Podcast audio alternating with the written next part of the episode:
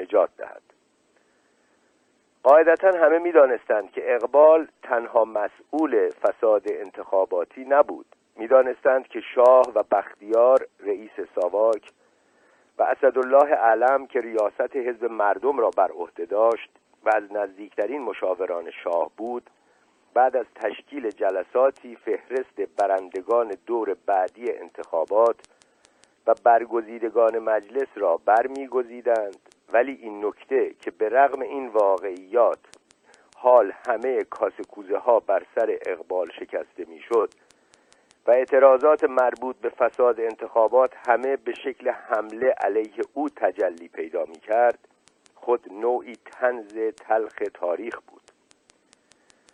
اقبال شاید بیش از هر کس تا آن زمان مسئول تضعیف مقام نخست وزیر در ایران بود. در چاپلوسی یدی طولا داشت. گاه حتی به این خاطر محل تمسخر دیگران می‌شد. سفارت انگلستان به این واقعیت اشاره می کرد که نخوت اقبال و چاپلوسی هایش دست به دست هم داده و او را به شخصیتی مزهک بدل کرده. گفته می‌شد به هر راهی متوسل شد که عکسی با شاه از او در مطبوعات به چاپ برسد. یکی از دخترانش حتی برای مدت نسبتا کوتاهی با یکی از برادران ناتنی شاه ازدواج کرده بود. دولت اقبال حدود سه سال سر کار بود. بیش از هر دوران دیگری دست شاه را در امور در اداره امور دولت باز گذاشت فرایندی که او آغاز کرد در دوران هویدا که می گفت نخست وزیر رئیس دفتر اعلی حضرت است به اوج رسید.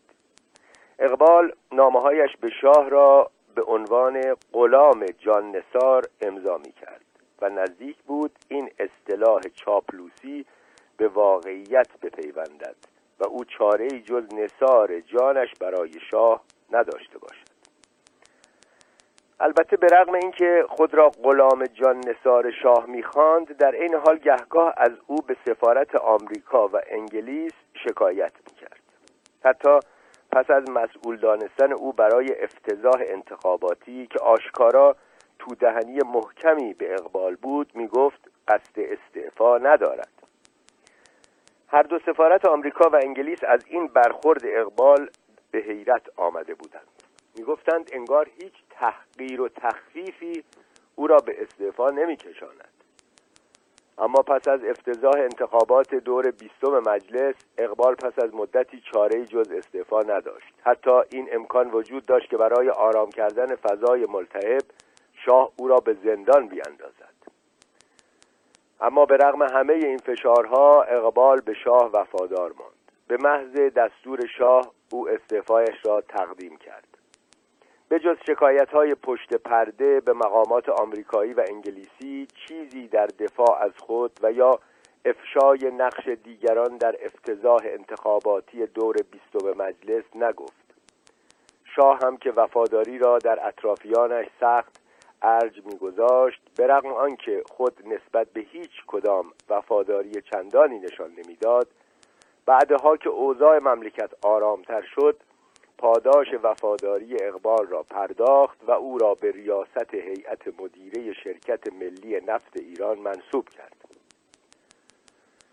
انتخاب اول شاه برای نخست وزیری بعد از اقبال حسین علا بود که در آن زمان وزارت دربار را به عهده داشت. ولی علا سیاستمداری هوشمند و محتاط بود. می‌دانست که اوضاع کشور بحرانی است و او ساخته این کار نیست. به شاه گفت که از پذیرش این مسئولیت معذورش بدارد.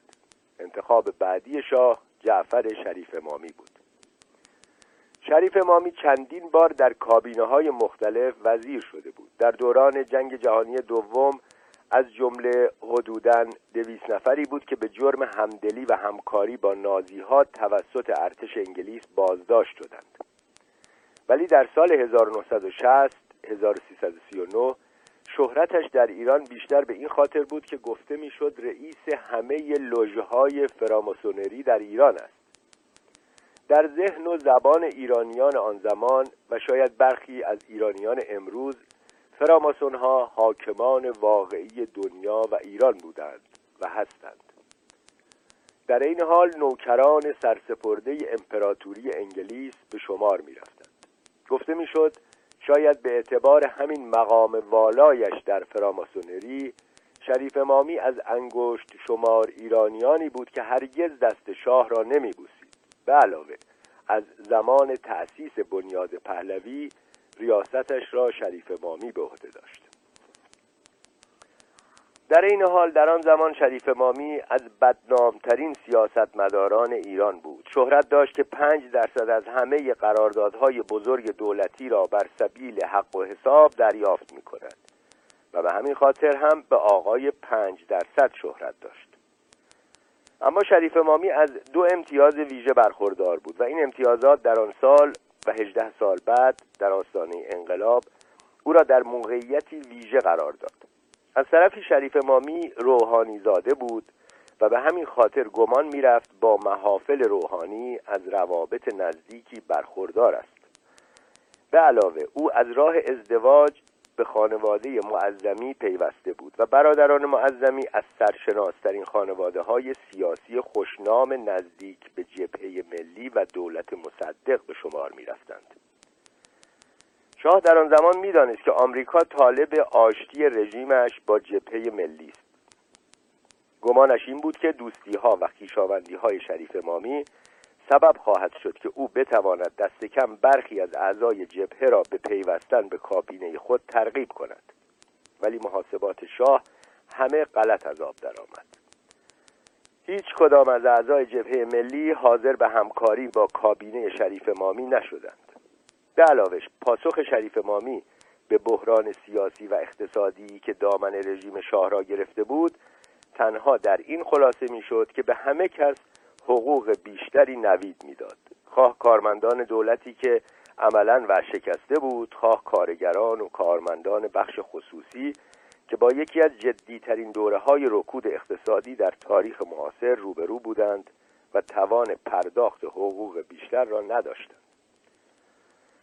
مقامات آمریکایی طرحی برای ایجاد ثبات اقتصادی در ایران و پایان بخشیدن به رکود اقتصادی تدارک کرده بودند. زمانی این طرح به طرح هاروارد شهرت گرفت چون برخی از اساتید آن دانشگاه و نیز محققان برخی دیگر از دانشگاه ها و بنیادهای مهم چون راکفلر در تدوینش نقشی مهم داشتند.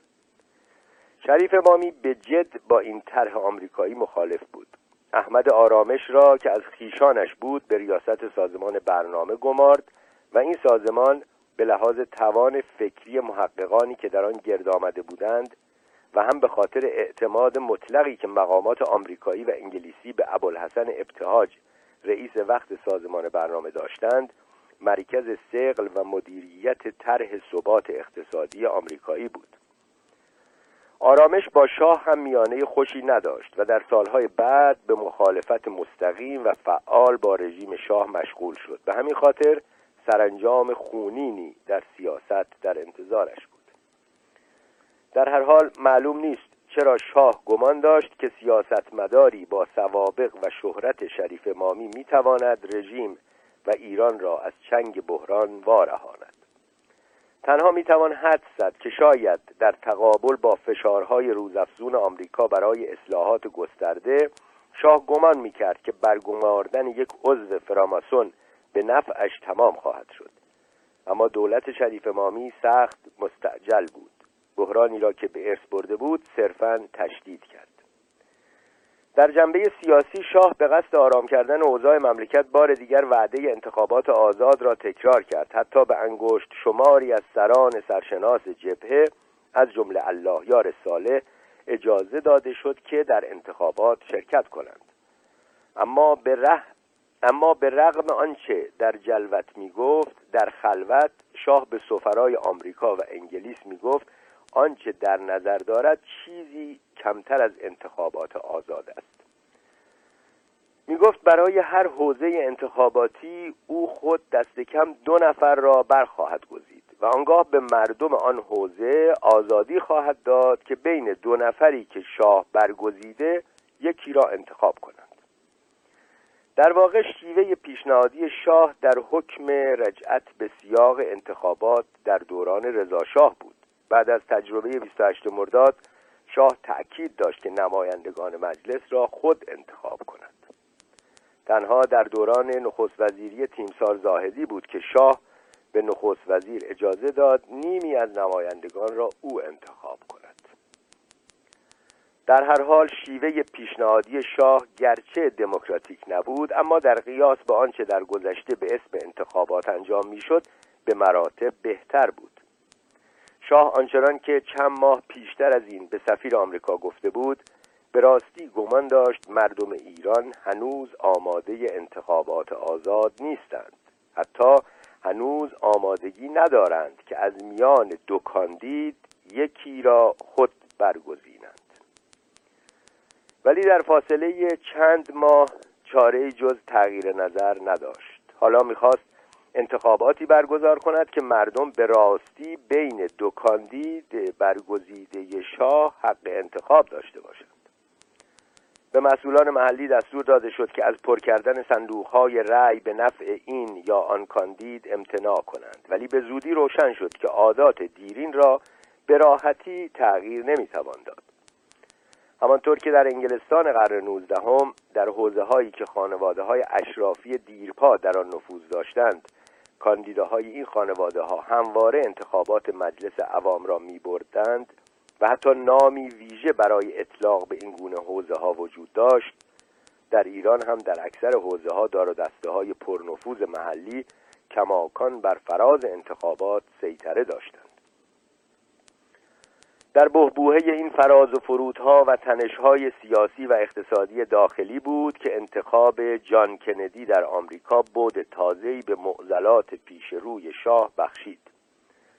این مسئله از چند جنبه برای شاه مشکل آفرین بود. علم چند جا در یادداشتهایش ادعا می‌کند که شاه هم در سال 1960 و هم در سال 1968 به شکلی غیرقانونی به فعالیت های انتخاباتی نیکسون کمک مالی کرد.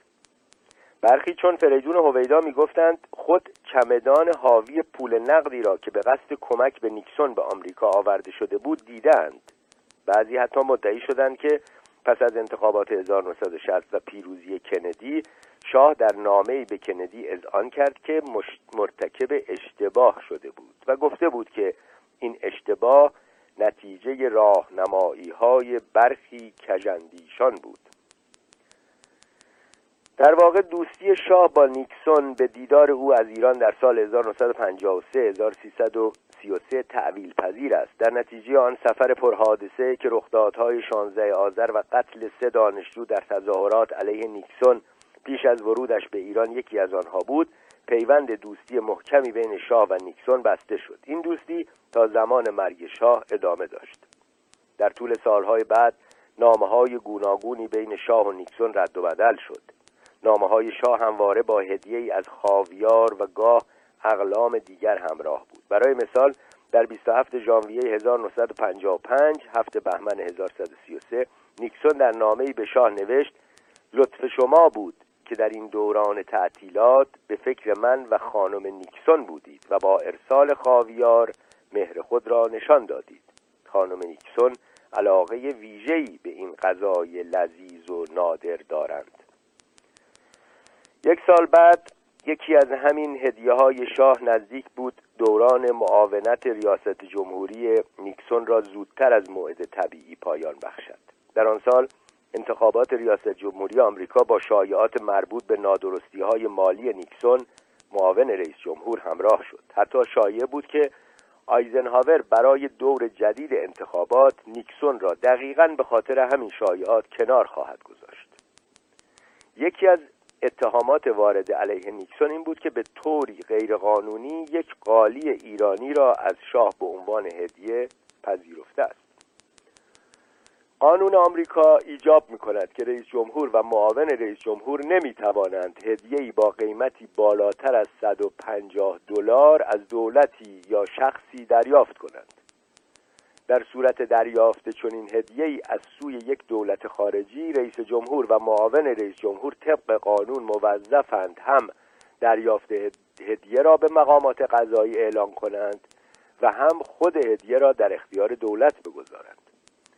اغلب این هدیه ها در موزه های مختلف گردآوری می شود اما نیکسون دریافت قالی از شاه را به مقامات دولت اطلاع نداده بود.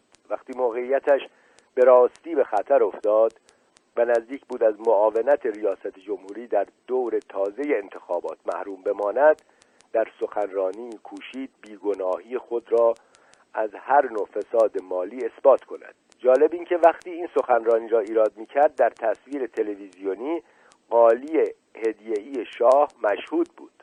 ولی نیکسون برای این اتهام هم جوابی داشت. می‌گفت شاه قالی را نه به او بلکه به همسرش خانم نیکسون هدیه کرده بود. و خانم نیکسون طبق قانون الزامی در اعلان هدایایی که دریافت می‌کرد ندارد. در چارچوب این سوابق بود که شاه با دولت تازه کندی روبرو شد. نگرانی شاه از آنچه به گمانش دولت کندی برای ایران تدارک دیده بود در لحن نامه تبریکی که برای کندی نوشت کاملا روشن بود.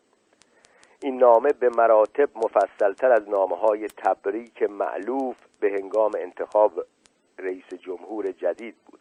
نامه شاه که در 26 ژانویه 1961 شش بهمن 1139 نوشته شده بود بیش از یکصد خط بود. جواب کندی که ده روز بعد ارسال شد شش خط بود.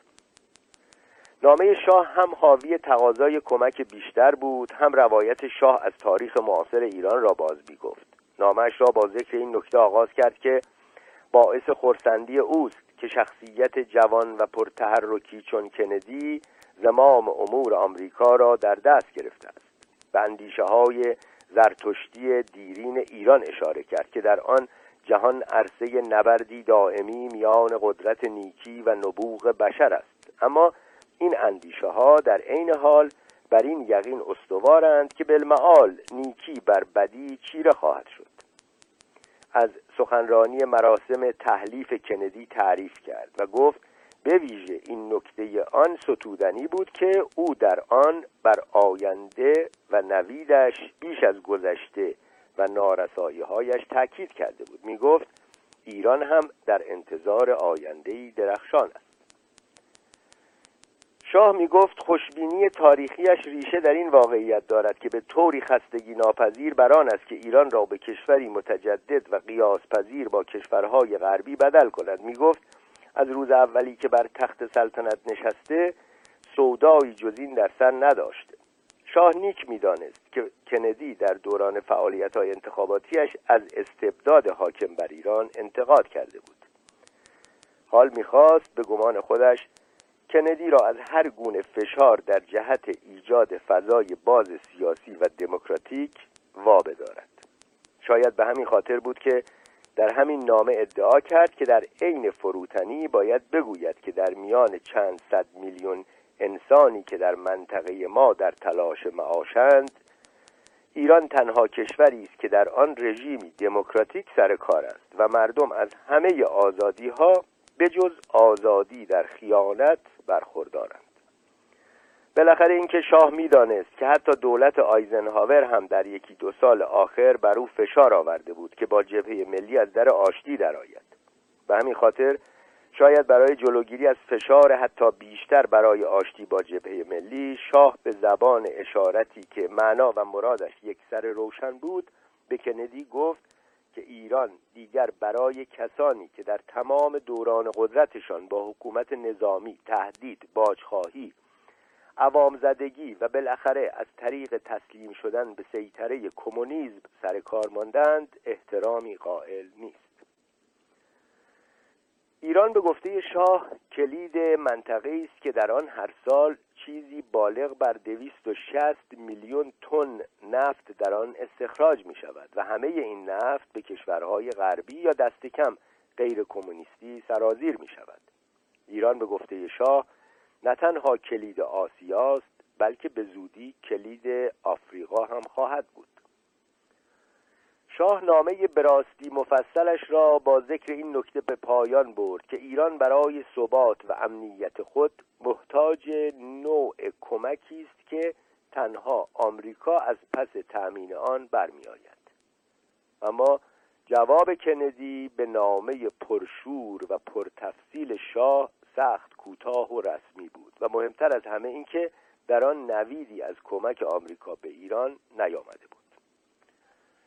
همانطور که حدس می‌توان زد پاسخ موجز کندی به نامه مفصل شاه تنها بر هایش افزود. پس از کمتر از یک ماه شاه به اقدامی سخت نامتعارف دست زد. نامه خصوصی مفصل دیگری برای کندی نوشت و این بار بران شد که نامه را از طریق فرستاده ویژه‌ای به واشنگتن بفرستد. تیمسار بختیار رئیس ساواک را برای این کار برگزید. سفارت آمریکا ارسال این نامه دوم را به صلاح شاه نمی‌دید. بران شد که او را از ارسالش منصرف کند ولی تلاششان ناکام ماند. شاه مصمم بود که نامه دوم را از طریق بختیار به دست کندی برساند. حتی پیش از آن که بختیار به واشنگتن برسد مضمون نامه دوم شاه که ظاهرا محرمانه بود به شکلی تصادفی به دست مقامات آمریکایی افتاده بود.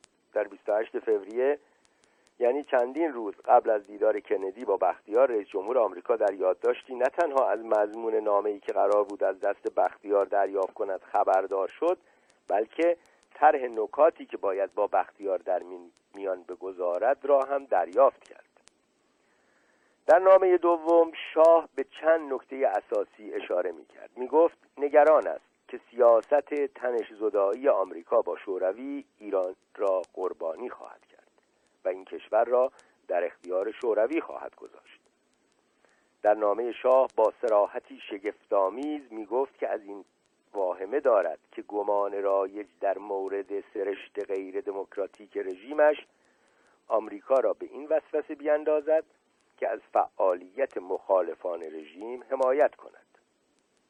مشاوران کندی توصیه کردند که در جواب این بخش از نامه شاه بگوید که دولت آمریکا پیشرفت‌های اخیر ایران را ستایش می کند و به شاه یا فرستادش اطمینان خاطر بدهد که آمریکا هرگز سرنوشت ایران را به دست امپریالیزم شوروی وا نخواهد گذاشت.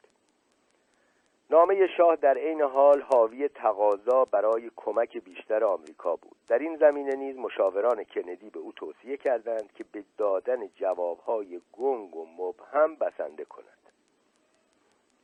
جلسه جنجالی بختیار با کندی در روز اول مارس 1961 ده اسفند 1139 صورت گرفت. این دیدار به ویژه از آن رو جنجالی شد که حدس و گمان شاه و برخی از اطرافیانش در مورد آنچه در واقع رخ داد با روایت رسمی از این دیدار تفاوتی فاحش دارد. بر اساس شرح رسمی این دیدار مسئله اصلی مورد مذاکره میزان کمک آمریکا به ایران بود. کندی نوید داد که درخواست شاه برای کمک بیشتر را به جد مورد بررسی قرار خواهد داد و به عنوان نشان علاقه عمیق آمریکا به تحولات ایران به زودی اورل هریمن سفیر بسیار پرآوازه آن زمان را برای دیدار با شاه به ایران خواهد فرستاد. به علاوه گفت جواب نامه شاه را از طریق سفارت آمریکا به دست شاه خواهد رساند. در پایان دیدار کندی از بختیار پرسید که آیا با آلندالاس رئیس سیاه هنوز دیدار کرده یا نه. این پرسش به ظاهر بی اهمیت او در این دیدار نقشی بسیار مهم در تعیین سرنوشت سیاسی بختیار در ایران بازی کرد. وقتی به تهران بازگشت بختیار بلافاصله به دیدن شاه رفت و از بدرفتاری مقامات آمریکایی شکایت کرد. می گفت مرا برای سه هفته معطل نگه داشتند در واقع هم بختیار در 16 فوریه به واشنگتن رسید و در همان روز اردشیر زاهدی سفیر وقت آمریکا وقت ایران در آمریکا به وزارت امور خارجه خبر داد که رئیس ساواک به آمریکا آمده و حامل نامه محرمانه برای رئیس جمهور است و فرصتی برای ملاقات می‌خواهد. درست دو هفته بعد در ساعت ده صبح روز اول مارس بختیار وارد دفتر کار رئیس جمهور آمریکا شد. چون بختیار انگلیسی نمی‌دانست مترجمی همراهش بود. ولی حتی پیش از بازگشت بختیار به تهران شاه از جزئیات سفر بختیار اطلاع پیدا کرده بود. خبردار شده بود که رئیس ساواک در آمریکا با آلن دالاس و کرمت روزولت که در آن زمان مسئول قسمت ایران و خاور میانه در سیا بود دیدار کرده است. شاه در این حال می‌دانست که در این دیدار بختیار به شاه شدیدن حمله کرده بود و از آمریکا کمک خواسته بود تا شاه را از قدرت برکنار کند. به محض پایان گرفتن این جلسه کرمت روزولت که از روزهای 28 مرداد با شاه رابطه نزدیکی پیدا کرده بود به شاه زنگ زد و از خیانت بختیار خبردارش کرد. این اقدام سخت دوستانه رابطه شاه و روزولت را حتی بیشتر تقویت کرد و در دهه بعد زمانی که ایران به کمک افزایش قیمت نفت به مرکز های تجاری بدل شده بود شاه هم ترتیبی داد که روزولت پاداش خدمات گذشتهش را دریافت کند. در مورد بختیار اما شاه تصمیم گرفت منتظر فرصت مناسب بماند. مراقب حرکات بختیار بود ولی هنوز برکناریش را به صلاح نمی‌دانست در آن روزها بختیار هم به نوبه خود هر روز به قدرت بیشتر و بیشتر مغرور می‌شد. در نزدیکی کاخ شاه کاخی برای خود ساخته بود که چیزی از قصر شاهانه کم نداشت. کمتر شبی بود که در آنجا مهمانی مجللی برپا نمی کرد روزها گاه در یکی از ماشین های گران قیمتش در حالی که یکی از آوازخانهای پرشهرت زمان کنارش نشسته بود این سو سو می رفت گرچه خودش در آن زمان همسری داشت و آن آوازخان هم شوهردار بود بختیار عبایی از رفت و آمد با او نداشت. در این حال شهرت به فساد داشت. رشوه های درشت دریافت می کرد و هدیه های گرانبها می‌داد. در بسیاری از محافل محافل خبری و دیپلماتیک به عنوان دومین مرد قدرتمند ایران شهرت داشت. هر روز شاه خبر تازه ای از قلدری و فساد و غرور بختیار میشنید. و همه اینها در کنار آنچه از روزولت شنیده بود بختیار را به خسم خطرناکی بدل می‌کرد. در حالی که در تهران شاه نگران معزل بختیارش بود در واشنگتن دولت کنزی قدرت را به دست می گرفت و یکی از مهمترین مسائلش ایران بود. کندی شخصی به نام فیلیپ تالبورت را که از سیاستمداران کهنکار آمریکا بود و در زمینه ایران و خاورمیانه تجربه و تخصص داشت مسئول کمیته برای بازبینی و بازاندیشی سیاست آمریکا در ایران کرد. دولت کندی به تالبورت گفته بود که مسائل ایران را بدور از هر گونه پیشداوری بررسی کند و سیاستی مناسب آن هم بدون هر گونه پیشفرض و پیشداوری به دولت کندی پیشنهاد کند. در این حال اوضاع در ایران هر روز وخیمتر می‌شد. بحران اقتصادی به بحرانی سیاسی بدل می‌شد که مهمترین تجلی آن اعتصاب معلمان بود. شاه و شریف مامی هر دو یقین داشتند که این اعتصاب کار آمریکایی هاست. شریف مامی مثلا ادعا می کرد که ناگهان مقادیری هنگفت به حساب ویژه معلمان اعتصابگر ریخته شد و این مبلغ از سوی کسی ناشناخته به این حساب واریز شد. در مصاحبهش با تاریخ شفایی هاروارد این مبلغ را یکصد هزار تومان معین می کند و می‌گوید معلوم نبود پول از کجا آمده. ولی نشان می‌داد که دسیسه ای در کار هست. به علاوه او ادعا می کند که در روز اعتصاب یک مستشار خارجی که به گفته پرویز ثابتی در واقع مستشاری آمریکایی بود دیده شده بود که حرکت تظاهر کنندگان را هدایت می اعتصاب معلمان بر روحیه متزلزل شاه تأثیری عمیق به جا گذاشت. در عین حال دولت کندی را هم از اوضاع ایران نگرانتر از گذشته کرد. بالاخره اینکه همین اعتصاب و پیامدهایش دولت شریف مامی را سرنگون کرد. در دوم ماه می 1961 دوازده اردیبهشت 1340 نزدیک به پنجاه هزار نفر در تهران اعتصاب کردند. علاوه بر معلمان دانشجویان هم به صف تظاهر کنندگان پیوسته بودند. نیروهای انتظامی در تقابل با اعتصابیون آتش گشودند و یک نفر به نام دکتر خان علی به قتل رسید. این مرگ جنبش را حتی مصممتر و رادیکالتر کرد. شاه سخت نگران بود که کارگران و دیگر اقشار به صف معلمان و دانشجویان بپیوندند. اگر تظاهرات ادامه و گسترش میافت آنگاه چاره جز استفاده از ارتش نمی بود شاه به روایاتی قابل اطمینان به ویژه از این نگران بود که شنیده بود اگر در چند روز آینده استفاده از ارتش ضرورت پیدا کند امکان دارد که در صورت صدور دستور آتش کمتر از پنجاه درصد سربازان فرمان را اجرا خواهند کرد. سفارت آمریکا در آن زمان به این نتیجه رسیده بود که اگر تظاهرات ادامه پیدا کند و اگر نیروهای انتظامی و ارتش از دستور تیراندازی به سوی تظاهر کنندگان سرپیچی کنند آنگاه موقعیت رژیم شاه با خطراتی جدی روبرو خواهد بود. تلگرافی که از سفارت آمریکا در تهران مخابره شده بود و در آن از ابعاد تظاهرات روز سوم ماه می و از امکان سرپیچی نیروهای انتظامی از فرمان تیراندازی خبر می‌داد آنقدر جدی و مهم تلقی شد که وقتی در ساعت پنج صبح به کاخ سفید رسید کشیک مسئول و دیگر مقامات کاخ سفید مطمئن نبودند که آیا به خاطر تلگراف و اهمیتش باید کندی را از خواب بیدار کنند یا نه. بالاخره تصمیم گرفتند دو سه ساعتی صبر کنند و به محض آغاز کارش در آن روز گزارش تحولات ایران را به اطلاع رئیس جمهور رساندند. این اخبار ذهن کندی را حتی مصممتر می کرد که باید در سیاست آمریکا با ایران بازاندیشی کند. به تالبوت اختیار داده شد که هیچ اصل و فرضی را غیر قابل تغییر نداند. به دیگر سخن برکناری شاه هم در صورت ضرور در دستور کار بود. یادداشتهایی که از جلسات کمیسیون تالبوت به جا مانده و جزئیات مذاکراتشان را از اول تا انجام کار در بردارد و در آرشیو کندی یافتنی است نشان می‌دهد که از غذا امکان برکناری شاه به جد مورد بررسی قرار گرفت.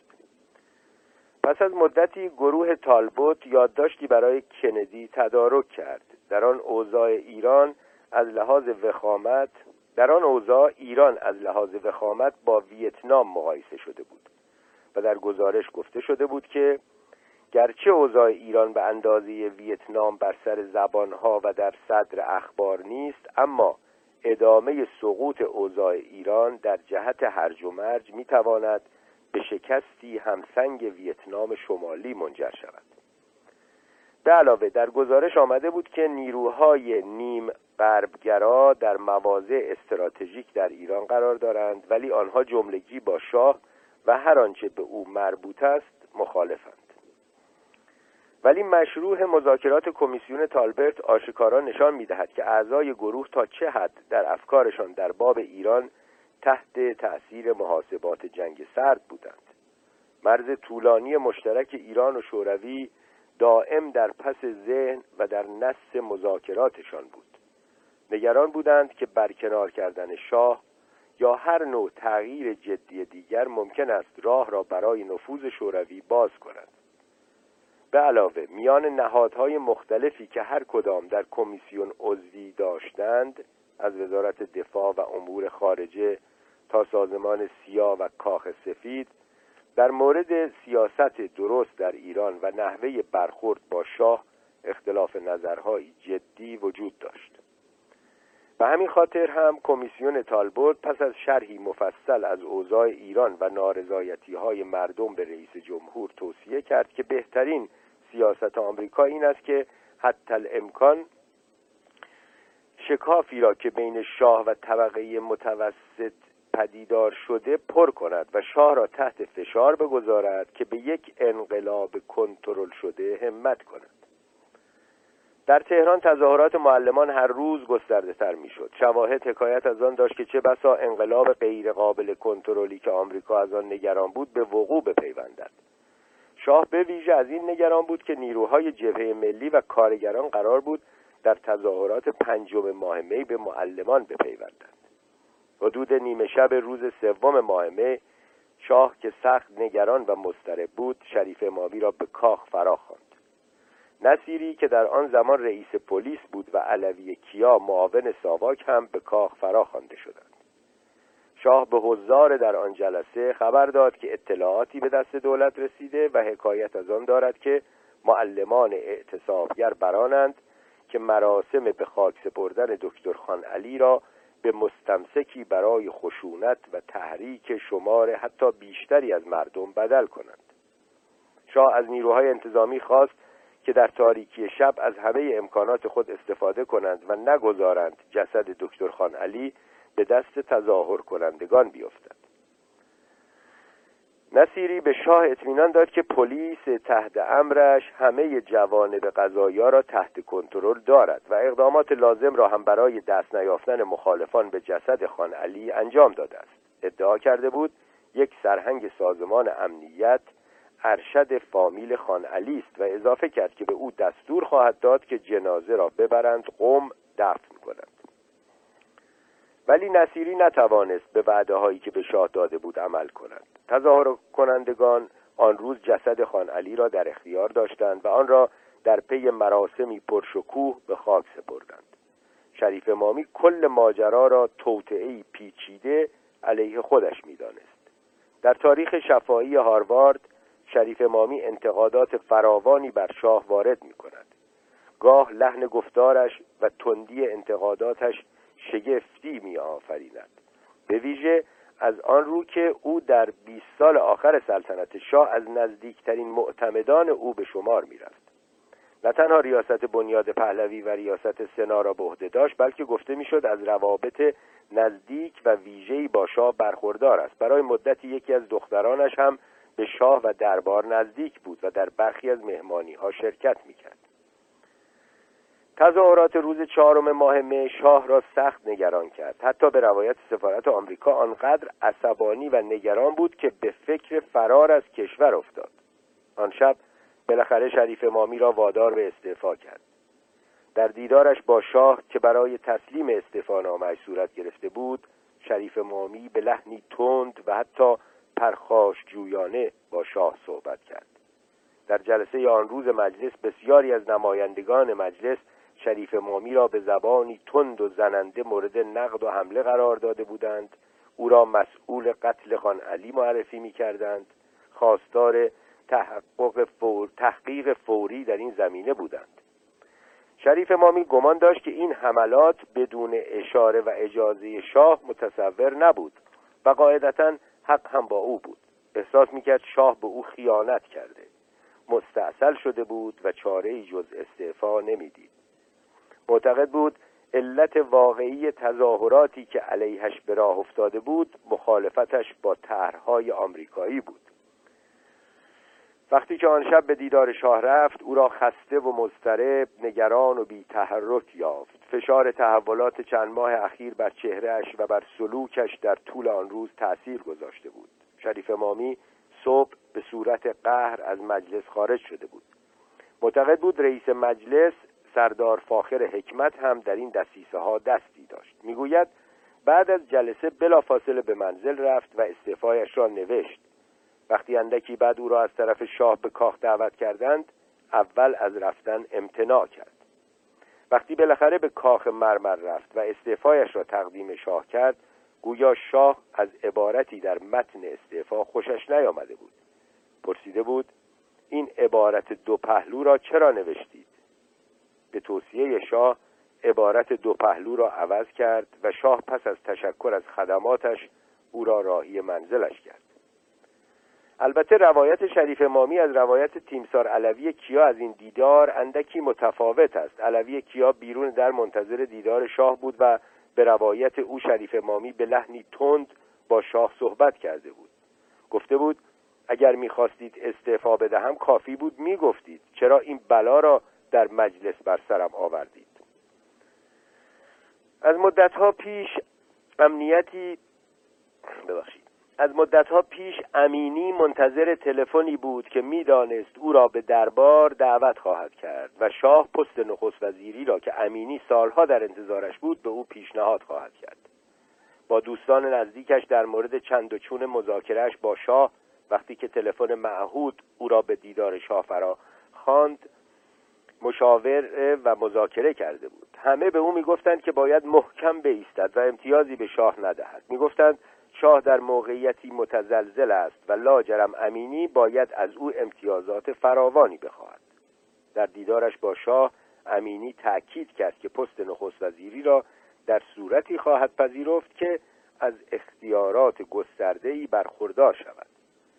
شاه در عین موافقت با این اختیارات حق انتصاب وزرای امور خارجه کشور که پلیس زیر نظرش بود و وزارت جنگ که امور ارتش در اختیارش بود را برای خود محفوظ داشت. ساواک هم که در اختیارش بود. ارتش را در کف داشت و با انتصاب سه وزیر کلیدی حتی در دوران امینی قدرت شاه به مراتب بیش از آن چیزی بود که در قانون اساسی آمده بود. از سوی شاه می‌خواست ببیند نخست وزیر تازه قدرت، تازه قدرت طلبش چه خواهد کرد و از سوی دیگر نگران و مشتاق دیدارش با رئیس جمهور جدید آمریکا بود. بخش چهاردهم نخست وزیر حراف. قربان خردمندان هرگز از دشواری های حاضرشان نمی گریزند بلکه حاضرند که این دشواری ها را از راه بردارند. شکسپیر ریچارد دوم. علی امینی شباهت هایی به پولونیوس نخست وزیر پرحرف نمایشنامه حملت شکسپیر داشت. از همان نخستین سخنرانیش به عنوان نخست وزیر رغبتش به پرحرفی روشن شد. حرافیش برای تنزدمیسانی که در آن زمان می‌خواستند به تلویح یا تصریح از او و دولتش انتقاد کنند به یکی از مایه های همیشگی بدل شده بود. می‌گفتند حرف و سخن را مرهم زخم فقر و بیکاری می انگارند بالاخره هم شاه عباراتی از یکی از سخنرانی های امینی را مستمسکی برای حمله دائمی به او قرار داد. امینی گفته بود که اقتصاد ایران ورشکسته است و شاه هم در مقابل او را به گفتار کلماتی متهم کرد که دست کم نشان بی سیاستی و بی تدبیری او بود. و حتی می توانست حمل بر خیانتش نیز دانست. واقعیت این است که وقتی امینی چیزی به این مضمون گفت اقتصاد ایران به راستی ورشکسته بود. اگر وامهای چند ده میلیونی آمریکا نمی بود گاه دولت حتی از پرداخت حقوق کارمندان هم عاجز بود. ولی از یک جنبه دیگر شاید حق با شاه بود. می توان گفت که حتی اگر حق با امینی بود که بود اعلان ورشکستگی یک مملکت از سوی نخست وزیر آن صرفا به دور باطل این خرابی وضع اقتصاد دامن می‌زند. اگر سرمایهداری حتی در فکر این بود که اگر سرمایهداری حتی در فکر این بود که در ایران فعالیتی بیاغازد چه بسا که بعد از چنین کلماتی آن هم از زبان نخست وزیر از آن منصرف می‌شد. در این حال شکی هم به گمانم نباید داشت که نفرت شاه از امینی دیرینه تر از این عبارت بحثانگیزش بود و ریشه در خون و در سیاست داشت. امینی خون قاجار در شریان داشت. نوه یکی از پادشاهان قاجار بود. مادرش فخر الدوله را رضاشاه یکی از قدرتمندترین زنان قاجار می‌دانست. شایع است که گفته بود فخر الدوله تنها مردی است که از خانواده قاجار برآمده. نه تنها در سیاست با تدبیر و بلند پرواز بلکه در اقتصاد هم پیشتاز بود در حالی که اکثر زنان خانواده های اشرافی آن زمان کسب و کار را دون شعن زنانه خود می‌دانستند. فخر و دوله از این گونه فعالیت ها عبایی نداشت و کسر شعنش نمی‌دانست. و همین خاطر هم اولین سرویس تاکسی تلفنی ایران را به راه انداخت. در میان صاحبان زر و زور آن زمان دوستانی بیشمار داشت و از این شبکه گسترده برای پیشبرد امور سیاسی فرزند دلبندش علی بهره می جست صندلی صدارت را بخشی از میراث خانوادگیش میشمرد و عزم جزم کرده بود که این افتخار را بار دیگر به خانوادهش و به طور مشخص به علی امینی بازگرداند. گرچه همین خون قاجار برای گلالود کردن روابط شاه با امینی کفایت می کرد اما مسائل سیاسی حتی شاید بیشتر از سوابق خانوادگی به تیره شدن این روابط کمک کرد. شاه هرگز به امینی اعتماد پیدا نکرد. او را سخت جاه طلب و فرصت طلب می‌دانست و معتقد بود به شکلی آشکارا آدم آمریکایی ها بود. در سلوک و سرشت سیاسی امینی و توانش در بندبازی سیاسی همین بس که بین سال 1950 تا 1955 1329 تا 1334 که شاه یکی از خطیرترین دوره های سیاسی زندگیش را میگذراند و با سه نخست وزیر پرقدرت یعنی مصدق قوام و تیمسار زاهدی دست و پنجه نرم می‌کرد علی امینی عضو کابینه هر سه نفر بود. زمانی از نوچه های قوام به شمار می‌رفت و با مصدق و زاهدی هم خیشاوندی خانوادگی داشت. رابطهش با زاهدی شاید از آن دو نفر دیگر سردتر بود. از سوی رابطه خانوادگیشان دورتر بود و از سوی دیگر پیوند سیاسیشان هم بیشتر از سر مسلحت بود. جنم سیاسی و شاید فرصت طلبی سیاسی امینی را می‌توان از جمله در این واقعیت سراخ کرد که او دیر یا زود علیه هر سه وزیر مذکور برخاست. او صندلی صدارت را می‌خواست و به کمک مادرش که او هم چیزی جز نخست وزیری را برازنده پسر عزیز دردانش نمی‌دانست پیوسته در پی نیل به این هدف بود. در روز 28 مرداد به محض آنکه تیمسار زاهدی مرکز دولت نوپای خود را در دانشکده افسری برپا کرد فخر دوله به او زنگی زد و گفت علیش را مبادا فراموش کند. زاهدی تازه دستن در کار تعیین قطعی اعضای کابینهش بود. برای امینی اما پستی در نظر نگرفته بود. ولی بخت یار امینی بود. از طرفی زاهدی می‌خواست هرچه زودتر کابینه را تکمیل کند و از طرفی دیگر بسیاری از کسانی که پستی برایشان تعیین شده بود بعد از 25 مرداد فرار کرده بودند و در غروب 28 مرداد هنوز آفتابی نشده بودند. بالاخره بعد از آنکه کاندیدای اول و دوم وزارت دارایی قایب از آب درآمدند زاهدی علی امینی را برای این پست برگزید. ولی شاه هرگز این روایت را نپذیرفت. حتی در روزی که بعد از فرارش از ایران به تهران برمیگشت در فرودگاه نارضایتی خود را از انتصاب امینی اعلان کرد. در اولین دیدارش با سفیر آمریکا مدعی شد که امینی را دولت آمریکا به کابینه تحمیل کرده و با آنکه سفیر با قاطعیت این اتهام را رد کرد شاه کماکان به گمان خود باقی ماند. چند ماه بعد از 28 مرداد شاه روزی از امینی پرسید که آیا در انتظار روزی نیست که نخست وزیر خواهد بود؟ امینی جوابی محتاطانه داد. می‌دانست که نباید اشتیاق فراوانی نشان دهد. در این حال می‌دانست که انکار این آرزو هم پذیرفتنی نیست و شک شاه را حتی بیشتر تقویت خواهد کرد. ولی احتیاط امینی کارآمد نبود. شاه بلافاصله پرسش دیگری مطرح کرد. می‌خواست بداند که آیا به مقامی بالاتر از نخست وزیری چشم دارد؟ مراد و انگیزه شاه از این پرسش کاملا روشن بود. او نیز چون پدرش رضا شاه همیشه نگران این بود که بقایای خاندان قاجار دائم در توطعه اند که تاج و تخت را بازپس بگیرند. این واقعیت که امینی آمال سیاسی بلند پروازانه داشت و وزارت صرف را کافی, نمی‌دانست بر نگرانی های شاه میافزود.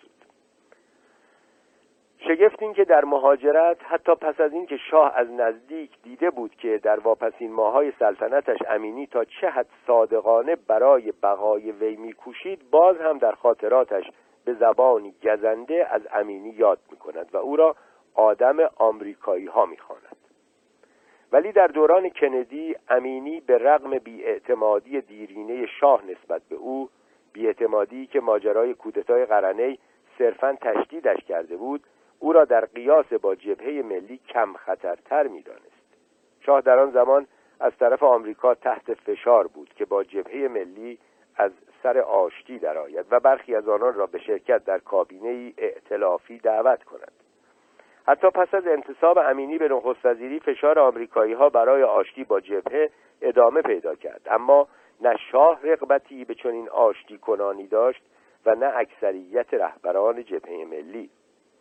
دکتر مصدق هنوز در احمدآباد در حصر خانگی بود و خاطره 28 مرداد و آنچه به گمان جبهه ملی کودتای آمریکا و انگلیس علیه دولت دموکراتیک مصدق بود در ذهنشان زنده بود.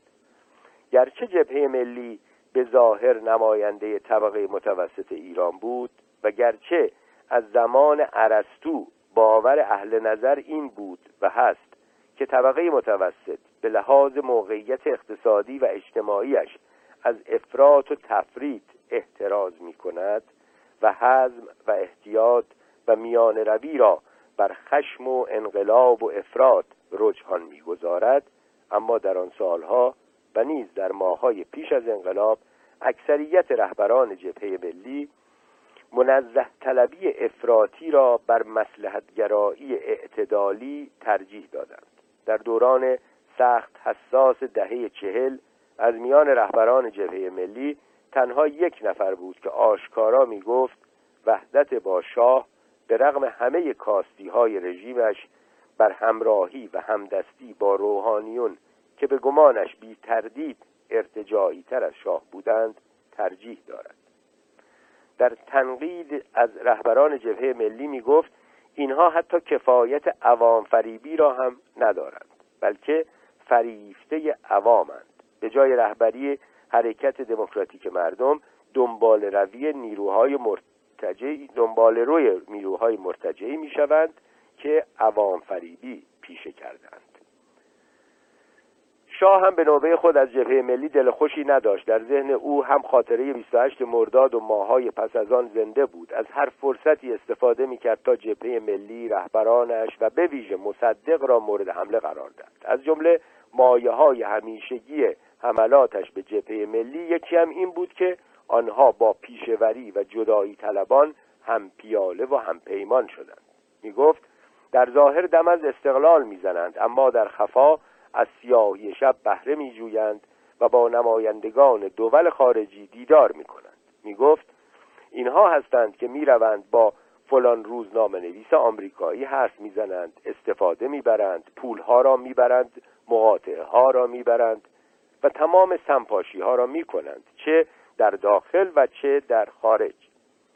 بیان که از مصدق نامی ببرد می‌گفت من از آن شخص حمایت کردم اما بعد همین شخص اقتصاد مملکت را از بین برد. در دیداری خصوصی با سفیر آمریکا که در منزل علم صورت گرفت با قاطعیت مخالفت خود را با روی کار آوردن جبهه ملی اعلان کرد. می گفت دولتی متشکل از سران جبهه جاده صاف کن کمونیست ها خواهد بود. می گفت سران جبهه به رغم آنچه در ظاهر می‌گویند تنها یک هدف دارند. و آن هم تسخیر قدرت است.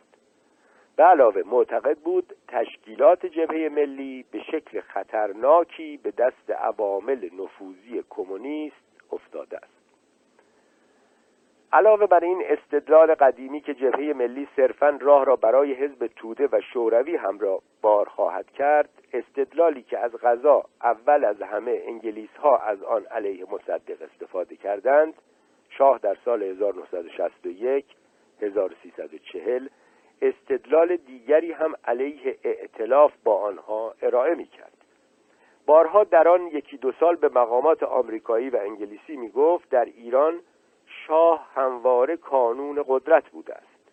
می گفت بدون پادشاهی قدر قدرت مملکت از هم می پاشد به علاوه می‌دانست که دولت کندی خواستار انجام اصلاحاتی در ایران است و به همین خاطر شاه چندین بار به سفیر آمریکا و بعدها به خود کندی گفت که اگر قرار باشد در ایران اصلاحاتی واقعی صورت گیرد تنها شاه است که از پس انجام این امر مهم برمی آید بالاخره اینکه در این یکی دو سال چندین بار به مقامات آمریکایی تأکید کرد که استعفا را بر ابقای نقشی صرفا نمادین رجحان می‌گذارد. و همین دلیل بود که برای شاه برگماردن امینی در قیاس با شرکت در ائتلافی با جبهه ملی کم زیانتر و کم دردسرتر جلوه می شاید همین بدبینی ها و بیاعتمادی ها بود که سبب شد امینی و دوستان و مشاورانش از اینکه بالاخره در ماه می 1961 اردیبهشت 1140 شاه به نخست وزیری خسم دیرینش علی امینی تندر داد حیرت کردند. شگفت این که امینی عمری در انتظار آن تلفن و دعوت به کاخ و انتصاب به نخست وزیری نشسته بود. با این حال وقتی بالاخره نوبتش رسید به گفته سفیر آمریکا هم از لحاظ داشتن برنامه عملی و هم فراهم آوردن هسته ای از انسانهای قابلی که بتوانند این برنامه را به مرحله اجرا درآورند به طور تعجب آوری ناآماده بود. گرچه در دیدارش با شاه خواستار استقلال عمل و قدرت بیشتر شده بود در این حال پذیرفته بود که سه وزیر کلیدی کابینه وزیر امور خارجه وزیر کشور و وزیر جنگ را شاه تعیین کند. بقیه کابینه هم با عجله تعیین شد. اعضای جبهه ملی هیچ کدام حاضر به همکاری با کابینه جدید نشدند. تنها کسی که از جبهه به کابینه پیوست آن هم در مقام فردی مستقل نه عضو جبهه غلام حسین فریور بود. حتی او هم دیری نپایید و ظاهرا در اثر فشار همرزمان سابقش در جبهه چاره جز استعفا نداشت. بقیه اعضای کابینه هم ترکیبی بودند از تکنوکرات های خوشنام یکی دو کمونیست و سوسیالیست سابق و سیاستمدارانی کهنکار در پانویس نوشته شده در متن انگلیسی کتاب صورتبندی عبارت من از ترکیب کابینه نادقیق بود. دکتر جهانگیر آموزگار در نقدی که بر کتاب نوشت به این نکته اشاره کرد و من هم در برگردان فارسی آن عبارت را اصلاح کردم از تذکر ایشان ممنونم. ادامه متن. یکی از جنجالی ترین وزرا نوردین علموتی بود که به سمت وزارت دادگستری منصوب شد. او در جوانی عضو گروه کمونیستی پرآوازه پنجاه و سه نفر بود که رهبریش را دکتر تقی ارانی به عهده داشت و جملگی در دوران رضاشاه بازداشت و محاکمه شدند. قرار بود با حضور علموتی در وزارت دادگستری کار مبارزه با فساد به طوری جدی و به شکلی مورد اعتماد مردم دنبال شود. گفته می‌شد حتی اعضای خاندان سلطنتی هم از مسئولیت برخوردار نخواهند بود. ولی به گمانم جنجالی ترین عضو کابینه علی امینی حسن ارسنجانی بود که وزارت کشاورزی را به عهده داشت. او هم مثل خود امینی از کهنکاران عرصه سیاست ایران بود و چون امینی زمانی از متحدان و نوچه های قوام به شمار می‌رفت و چون امینی زمانی از متحدان و نوچه های قوام به شمار می‌رفت. همه ی عمر سیاسیش در عین حال با فعالیت های روزنامه نگارانه همراه بود. گاه در مجلات دیگران مطلب می نوشت و گاه هم نشریه خود را داشت و در هر حال همواره از منتقدان جدی شاه به شمار می آمد سخنوری توانا و نویسندهی تیز قلم بود. حرفش وکالت اما دلبستگیش به عالم سیاست بود. به روایتی من درآوردی از سوسیالیزم باور داشت و ضرورت اصلاحات ارزی یکی از درون مایه های همیشگی نوشته هایش بود. در این حال چون امینی دوست قرنه بود بیش و کم همزمان با روزهایی که قرنه در تدارک کودتایش بود ارسنجانی تقاضای رسمی تشکیل یک حزب سوسیالیست را تحویل دولت داده بود و با مقامات مسئول در این زمینه مشغول مذاکره بود. اگر کودتای قرنه موفق می‌شد امینی نخست وزیر و ارسنجانی وزیر کشاورزی می‌شد. کودتا شکست خورد. قرنه در آن زمان در زندان بود ولی امینی نخست وزیر و ارسنجانی وزیر کشاورزی بود. انتصاب ارسنجانی زمانی اهمیتی ویژه پیدا کرد که معلوم شد انجام اصلاحات ارزی یکی از مهمترین اصلاحاتی است که دولت امینی به عهده خواهد گرفت. در واقع اصلاحات ارزی یکی از ارکان همان انقلاب مهار شده ای بود که انجامش رسالت عمده کابینه امینی بود. بیش و کم همه محققانی که در باب چند و چون اصلاحات ارزی مطالعاتی کردند اتفاق نظر دارند که حضور ارسنجانی در وزارت کشاورزی و مواضع سیاسی او اصلاحات ارزی را هم شتابی بیشتر داد و هم ریشه ترش ساخت. سخنرانی های پر آب و تابش سخنوری های عوام دوستانش در باب برابری و در مزار طبقات اجتماعی پس از چندی نه تنها شاه که سفارت آمریکا را هم به وحشت انداخت. وقتی در دیداری سفیر وقت آمریکا نگرانی دولتش را از رادیکالیزم روزافزون ارسنجانی ابراز کرد امینی در پاسخ گفت که این نوع سخنان رادیکال در شرایط کنونی و برای کشیدن قالی از زیر پای جبهه ملی و مخالفان دیگر ضروری هند. می گفت از بابت ارسنجانی جای هیچ گونه نگرانی برای آمریکا نیست و در موقعیت مختزی استعفای ارسنجانی را خواهد پذیرفت شاه هم طبعا از نفوذ روزافزون و رادیکالیزم ارسنجانی به وحشت افتاد هرچه آتش حملاتش علیه فعودالها و طبقات ستمگر تندتر می‌شد شمار حضار در جلسات سخنرانی هایش هم فزونی می گرفت به علاوه بارها ارسنجانی دستور داده بود که روستاییان دهات اطراف تهران را با وسایل نقلیه‌ای که دولت تهیه می‌کرد به تهران و میادین بزرگ بیاورند. و در آنجا میتینگ هایی ترتیب می‌داد که از آنها هر روز بیشتر بوی استبداد تودگرا پوپولیستی می آمد سفیر وقت اسرائیل در ایران معیر ازی در ازری ببخشید. سفیر وقت اسرائیل در ایران معیر ازری در دیداری با شاه بر نگرانی هایش افزود. شاه از ازری پرسید که نظرش در مورد ارسنجانی چیست. شاه می‌دانست که ارسنجانی روابط بسیار نزدیکی با اسرائیلی ها برقرار کرده بود. مستشاران اسرائیلی در آن سالها در عرصه کشت و صنعت در ایران فعال بودند. شاه از این نوع مزارع صنعتی سخت خوشش می آمد و در هر فرصتی برای ترویجشان می کوشید. به خاطر همین سوابق بود که پرسش شاه از ازری در واقع چند پهلو بود. جواب ازری هم به همان سیاق چند پهلو بود. گفت ارسنجانی وزیر کشاورزی نیست وزیر کشاورزان است. معیر ازری همانطور که خود در خاطراتش می‌گوید می‌دانست که پاسخش نوعی هشدار به شاه بود. با شنیدن جواب سفیر اسرائیل نگرانی شاه از فعالیت‌های ارسنجانی دو چندان شد. اصلاحات امینی علاوه بر اصلاحات ارزی شامل تغییراتی اساسی در عرصه های آموزشی، خدمات دولتی، قانون انتخابات و مبارزه با فساد می‌شد.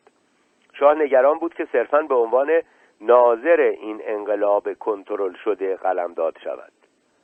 به همین خاطر در 14 نوامبر 1961 23 آبان 1340 شاه طی فرمانی دستور داد که دولت در کار رسیدگی به امور اداری و استخدامی کشور تدوین قانون جدید استخدام تأمین زندگی و رفع نیازمندی های مستخدمین و عائله آنها اصلاح امور کشاورزی و قانون اصلاحات ارزی و تهدید مالکیت بهبود امور کارگری وصول مالیات ها تجدید نظر در برنامه های فرهنگی قلع و قمع ریشه فساد با کمال جدیت و سرعت اقدام نماید. گرچه به نظر می رسید که فرمان شاه بیشتر نقشی نمادین دارد اما امینی مسلحت را در آن دید که فرمان را به جد بگیرد. بلافاصله جلسه فوقالعاده هیئت دولت را تشکیل داد و در آن مضمون فرمان شاه را به کلیه وزیران ابلاغ کرد و تذکر داد که هیئت وزیران باید با تمام قوا برای اجرای فرمان شاهانه کوشش نمایند. به علاوه بیش و کم در همین زمان امینی خداداد فرمان فرماییان را که از مشاوران نزدیک او بود برای انجام مأموریت محرمانهی به آلمان فرستاد. در ظاهر هدف این سفر مذاکره در مورد چند و چون وامی از سوی آلمان غربی بود اما هدف واقعی سفر فرمان فرماییان دیدار محرمانه با رابرت کندی برادر رئیس جمهور و وزیر دادگستری آمریکا بود. فرمانفرماییان حامل پیامی از طرف علی امینی بود. از آمریکا می‌خواست که به شکلی آشکارا حمایت خود را از شاه نشان دهد. به گمان امینی اگر شاه از موقعیت خود به حراس بیفتد آنگاه به یک بمب ساعتی بدل خواهد شد و هر لحظه می‌توان امکان انفجارش را داشت و امینی می‌خواست به هر قیمت که شده از این امکان جلوگیری کند. در بعد از ظهر روزی که امینی جلسه ویژه کابینه را برای اجرای فرمان جدید شاه تشکیل داد در گوشه دیگری از تهران شاه نخستین کلوپ بولینگ کشور را افتتاح کرد.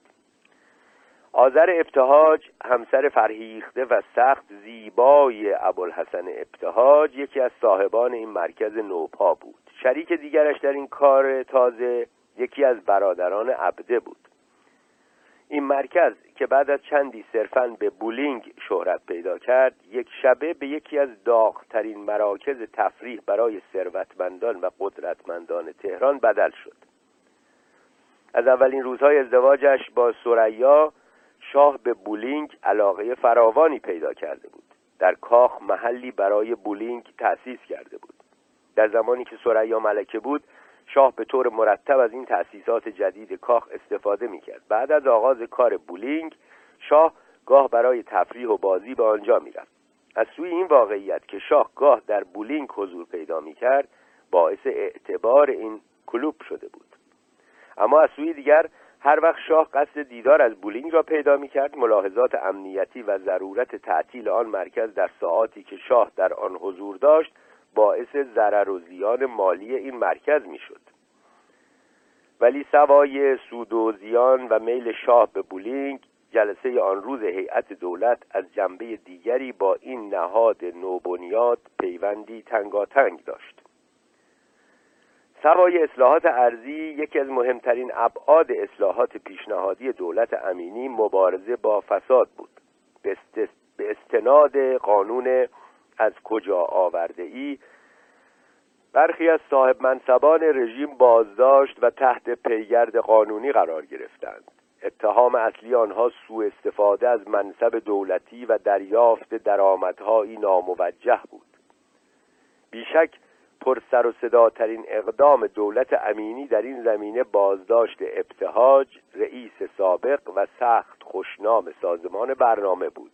این بازداشت از سوی دیگر نیز غریب نمود. ابتهاج از نزدیکترین دوستان امینی بود. ابتهاج در سال 1955 1334 به رغم مخالفت زاهدی که نخست وزیر بود و با حمایت مستقیم شاه به ریاست سازمان برنامه منصوب شد. روش پر اقتدار مدیریت او این واقعیت که بیکفایتی را در اطرافیانش بر نمیتابید آمادگیش برای مقابله با محافل قدرتمند طرح جامعش برای سامان بخشیدن به کار تدوین بودجه کشور و تثبیت نقش سازمان برنامه در این فرایند. بی اطمینانیش به توان مقاطع کاران ایرانی در انجام طرحهای بزرگ تکیهش به شرکتهای خارجی برای این طرحها تندمزاجی و زبان گاه پرخاشجویش این واقعیت که میکوشید جوانان تحصیل کرده بهترین دانشگاه های غرب را به صف مشاوران و معاونان خود جلب و جذب کند. اعتماد کامل نهادهای مالی بین المللی به درستی و درایتش روابط گستردهش با برخی از بزرگترین بانک های جهان و بالاخره رابطه ویژهش با شاه همه دست به دست هم داد و برای او دشمنانی فراوان تراشید. در این حال ریاست سازمان برنامه را هم برایش میسر کرد. دشمنان ابتهاج در تمام دوران ریاستش در سازمان برنامه علیهش توطعه می‌کردند و برانداختنش را هدف داشتند. دو نخست وزیر آن سالها زاهدی و اقبال هر دو از مخالفان ابتهاج بودند. اما شاه از او حمایت می‌کرد و به همین خاطر همه فشارها علیهش کاری نمی‌شد. این واقعیت که نهادهای مالی مهم جهان از ابتهاج حمایت می کردند و نیز این واقعیت که سفارت آمریکا و انگلیس هر دو او را از بهترین بانکداران ایران می دانستند در کنار حمایت بیدریق شاه به ابقای ابتهاج کمک می کرد. شاه از یک جنبه ابتهاج را معما می دانست. به گمان شاه بیش و کم همه سیاستمداران ایران به یکی از دو دسته عمده تعلق داشتند برخی آمریکایی و بعضی انگلیسی بودند. اما ابتهاج را به آسانی به یکی از این دو دسته تقلیل نمی‌توانست داد. بارها از سفیر انگلیس و سفیر آمریکا جدا جدا پرسیده بود که آیا به گمانشان ابتهاج با یکی از این دو سفارت ارتباط دارد؟ در سال 1955 1334 برای مثال به سفیر انگلیس گفت که آمریکایی ها ابتهاج را طرفدار انگلیس می دانند. سفیر در جواب گفت که از غذا در سفارتش برخی ابتهاج را طرفدار آمریکا می انگارند. واقعیت این بود که هر دو سفارت ابتهاج را شخصیتی سخت با کفایت و قابل اطمینان می دانستند. در این حال هر دو سفارت گمان داشتند که به رغم نبوغش ابتهاج سلوکی غریب دارد و همین جنبه از شخصیت او به صف دشمنانش میافزاید. بالاخره در سال 1959 1338 به نظر می رسید که ستاره بخت ابتهاج بالاخره در نتیجه سعایت معاندان و سلوک خود او افول کرده است. در 24 ژانویه 1959 4 بهمن 1338 هوای تهران سخت سرد بود. چند روزی بود که ابتهاج سعی می‌کرد به دیدار شاه برود. در گذشته هر وقت می‌خواست شاه هم با دیدار او موافقت می‌کرد. اما این دفعه چندین بار تقاضای ملاقات ابتهاج رد شده بود. ابتهاج هم مثل دیگر نزدیکان شاه می‌دانست که دیدار نکردن با اشخاص و مقامات بلندپایه یکی از راههایی بود که شاه ناراحتی و عصبانیت خود را از آنها نشان می‌داد. حتی در مهمانی ها یا جلسات رسمی هم از چشم به چشم شدن با شخصیت مغضوب احتراز می‌کرد. در یادداشتهای علم موارد متعددی از این گونه غضب کردنهای شاه سراغ می‌توان کرد. این بار نوبت ابتهاج بود. بالاخره بعد از اصرار مکرر ابتهاج در 24 ژانویه 4 بهمن وقتی برای او تعیین شد که با شاه دیدار کند. چند روز قبل ابتهاج استعفای خود را تقدیم کرده بود ولی هنوز واکنشی از شاه دریافت نکرده بود. حال که بعد از تأخیر معنادار چند روزه وارد اتاق شاه شد وارد اتاق شد شاه را در تختش در حال استراحت یافت. شاه می گفت سرما خورده و چند روزی است که به استراحت ناچار شده. صدایش گرفته بود. دماغش هم همینطور. کمتر صحبت می‌کرد. بلکه صرفا به آنچه ابتهاج می‌گفت گوش می‌داد.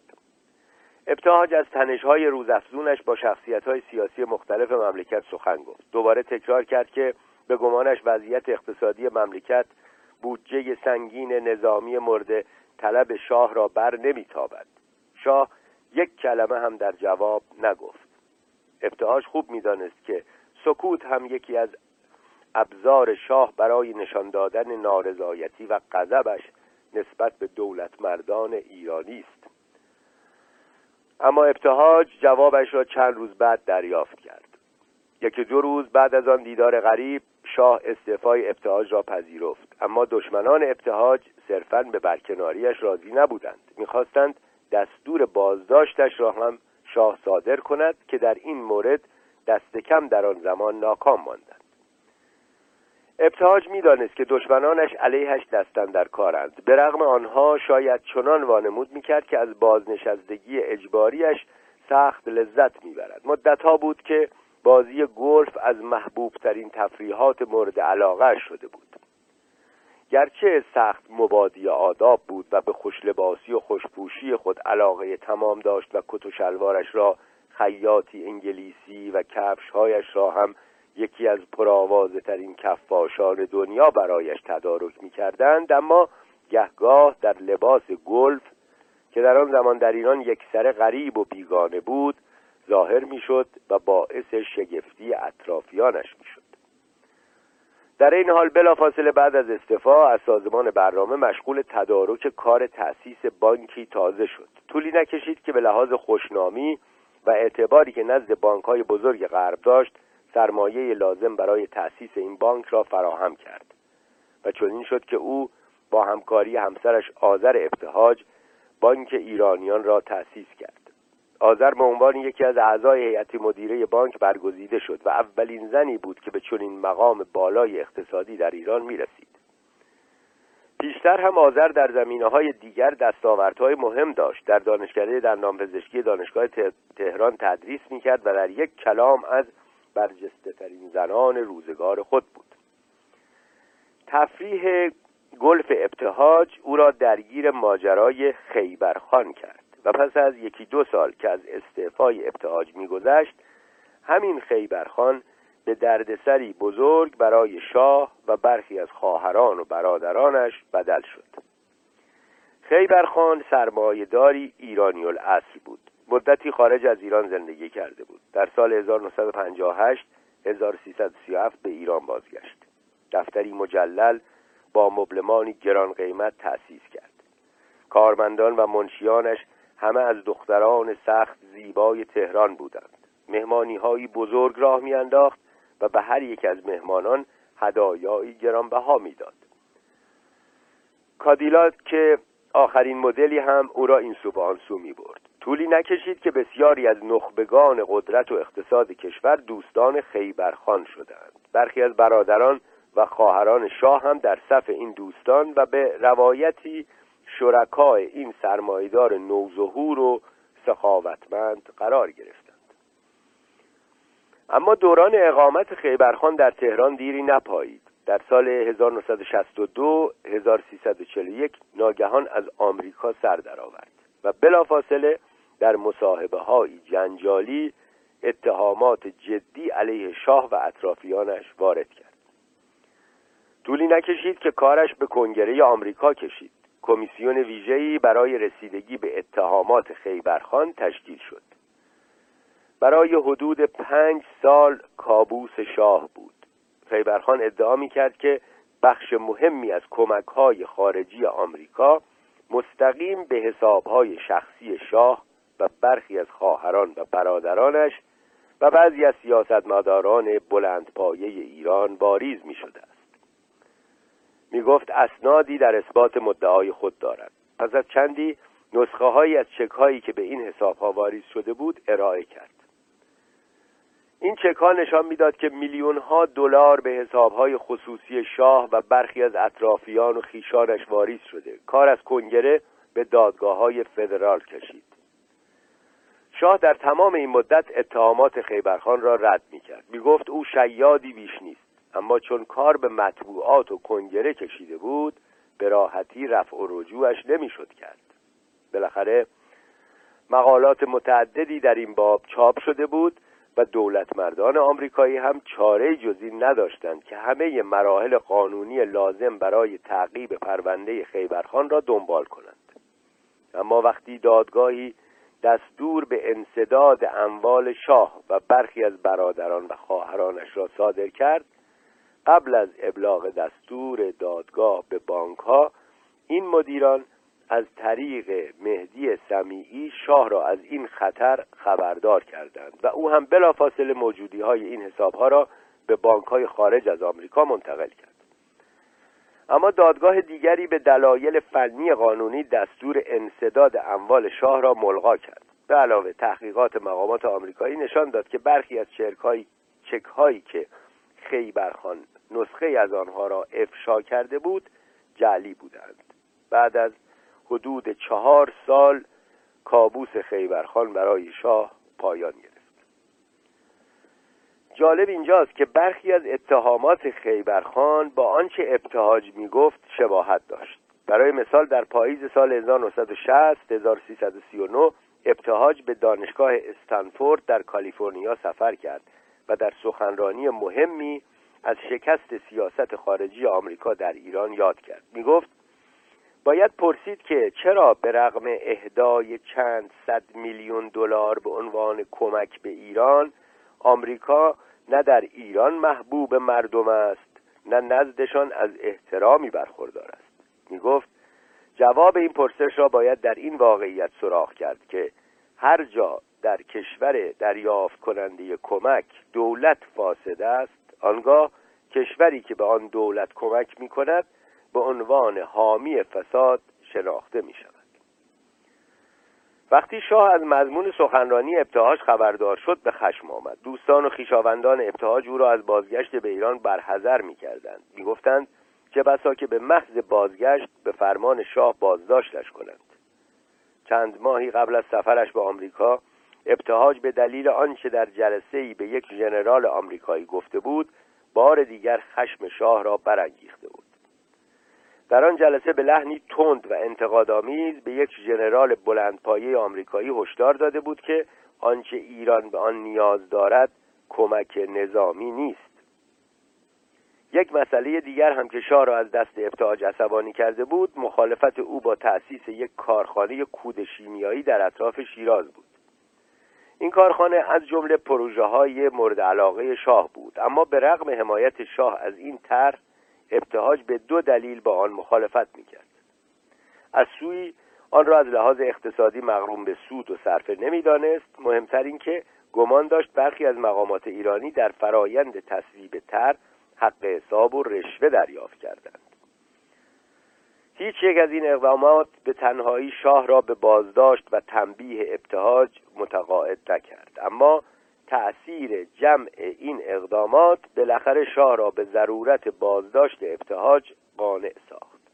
درست در زمانی که ابتهاج انتظارش را اصلا نداشت یعنی زمانی که دوست نزدیکش علی امینی نخست وزیر بود دستور بازداشت ابتهاج صادر شد. اتهامش این بود که حق حساب گرفته. به طور مشخص متهمش می‌کردند که در امضای قرارداد بزرگی با شرکتی آمریکایی که دوست ابتهاج دیوید لیلیانتل ریاستش را به عهده داشت مراحل قانونی را طی نکرده و با ترک مناقصه قرارداد را به شرکت دوستش داده است. لیلیانتال خود شخصیت های پرآوازی آمریکا بود. طرح تنسیولی که یکی از بزرگترین طرحهای عمرانی دولت فدرال آمریکا بود زیر دست او به انجام رسیده بود. شرکتی را هم که بعدها تأسیس کرد به یکی از بزرگترین مقاطع کاران جهان بدل کرده بود. بدین سان بود که ابتهاج بالاخره راهی زندان شد و برای جلوگیری از آزادی زود هنگامش هنگفت ترین وسیقه تاریخ ایران را شرط آزادیش کردند. ولی حتی در زندان هم ابتهاج ساکت ننشست. به هر طریقی که بود نظراتش را که اغلب هم منحصر به فرد بود ابراز می‌کرد. تحصیلات دانشگاهی چندانی نداشت. در بیش و کم همه عرصه ها از زبان انگلیسی تا اصول علم اقتصاد خودآموخته بود. با آنکه هرگز در کشوری انگلیسی زبان تحصیل نکرده بود مقالات و گزارش های انگلیسی معاونان و مشاوران خود را که اغلب فارغ و تحصیل برجسته ترین دانشگاه های جهان بودند تصحیح و تکمیل می کرد در زمینه اصلاحات ارزی هم که مهمترین وجه انقلاب شاه و مردم به شمار می‌رفت نظراتی سخت انتقادی داشت. اما نگاهش به این مسئله نه با نظرات ها و روحانیون که سلب مالکیت را خلاف سنت و شهر می‌دانستند هم خانی داشت و نه با نظرات نیروهای چپ که می‌گفتند اصلاحات ارزی تغییری کافی و اساسی در ساختار استثمار طبقاتی ایجاد نمی کند او از منظر یک طرفدار پروپاگرس اقتصاد بازار آزاد مخالف این اصلاحات شده بود. وقتی خبر مسافرت رسمی قریب الوقوع شاه به آمریکا را شنید نامه خصوصی و محربانه از درون زندان برای دوستانش در آمریکا ارسال کرد. می‌خواست از این راه مقامات آمریکایی را وادار کند. از نفوذ خود استفاده کرده جلو این اصلاحات را بگیرند. البته ابتهاج به هیچ روی مانند روحانیون خواستار حفظ وضع موجود نبود. می‌دانست نظام ارزی حاکم بر مملکت که شکلی از فودالیزم بود منسوخ و ناکارآمد است. می‌دانست تغییر این نظام اجتناب ناپذیر است اما معتقد بود راه و روشی که شاه و امینی و ارسنجانی پیش گرفتند در دراز مدت به زیان ایران است چون مانع رشد آزاد سرمایهداری خواهد شد. در نامه خود ابتهاج به ده دلیل برای مخالفت با اصلاحات ارزی به صورتی که در ایران در دست اجرا بود اشاره کرد. می گفت در یک نظام سرمایهداری آزاد منطقی نیست که یک نفر بتواند هر چند کارخانه که می‌خواهد داشته باشد اما نتواند بیش از مقدار معینی زمین کشاورزی در تملک داشته باشد. می گفت می‌داند که ملاکین قائب که صرفا از راهی دور بر املاک خود نظارت می کنند برای کشاورزی ایران معزل و مفسده ای عظیمند. اما تأکید داشت که باید از راهی سوای سلب تملک اجباری این مشکل را حل کرد. پیشنهاد می‌کرد که می‌توان اصلاحات ارزی را بدون هر گونه سلب مالکیت اجباری متحقق کرد.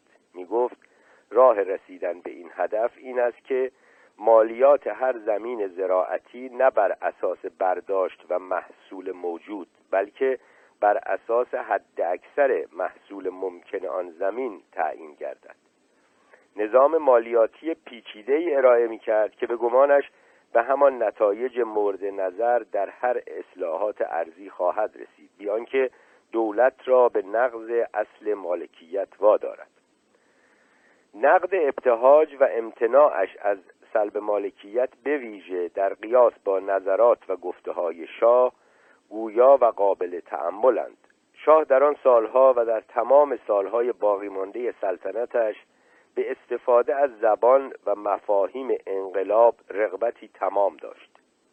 نه تنها از واژه انقلاب سفید استفاده می کرد بلکه از سلب مالکیت اجباری هم عبایی نداشت. بسیاری از اصول روزافزون انقلابش که با شش اصل شروع شد و با نوزده اصل پایان گرفت مستلزم سلب مالکیت اجباری از صاحبان صنایع و نهادهای دیگر می‌شد. شاه در واقع بارها ادعا می کرد که سوسیالیست واقعی اوست نه مخالفانش علم هم در یادداشتهایش بارها به این مسئله و غرور شاه از ابراز این ادعا اشاره می کند حقیقت این است که شاه دیدگاهی شبه سوسیالیستی داشت. مهمترین وجه دیدگاهش این بود که گمان داشت دولت و سرمایه گذاری های دولتی در بسیاری از زمینه ها کلید رشد اقتصادی هند. به مکانیزم بازار هرگز اعتماد چندانی نداشت. از تورم به سان یک معزل سیاسی که می‌تواند منجر به انفجار نارضایتی مردم شود حراس داشت و عبایی نداشت که با استفاده از زور مستقیم دولت و حتی ارتش قیمتها را تثبیت کند. همانطور که ابتهاج پیش بینی کرده بود بعد از زمینداران نوبت سرمایداران شد. نخستین شبکه تلویزیونی مملکت نخستین دانشگاه خصوصی کشور و بالاخره بزرگترین معدن مس همه به زور از صاحبانشان خریداری شد. حتی اگر قیمت عادلانه این نهادها به صاحبانشان پرداخته می‌شد باز هم نقش سلب مالکیت از آنها از امنیت و ثباتی که شرط رشد دراز مدت سرمایهداری است میکاست. به علاوه واژه انقلاب را شاه به بخشی از واژگان سیاسی رایج مملکت بدل کرد. در جوامع دیگر واژه انقلاب اغلب ملازم حرکتهای خشونتبار و پرحادثه و پرپیامد است.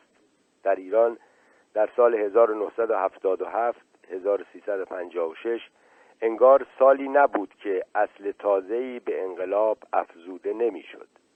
انگار دیگر انقلاب امری عادی شده بود. انگار ابتهاج این آینده را در سال 1962 1341 می‌دید. ولی در آن روزها نه شاه و نه امینی عنایتی به هشدارهای ابتهاج که از غذا در زندان هم بود نداشتند.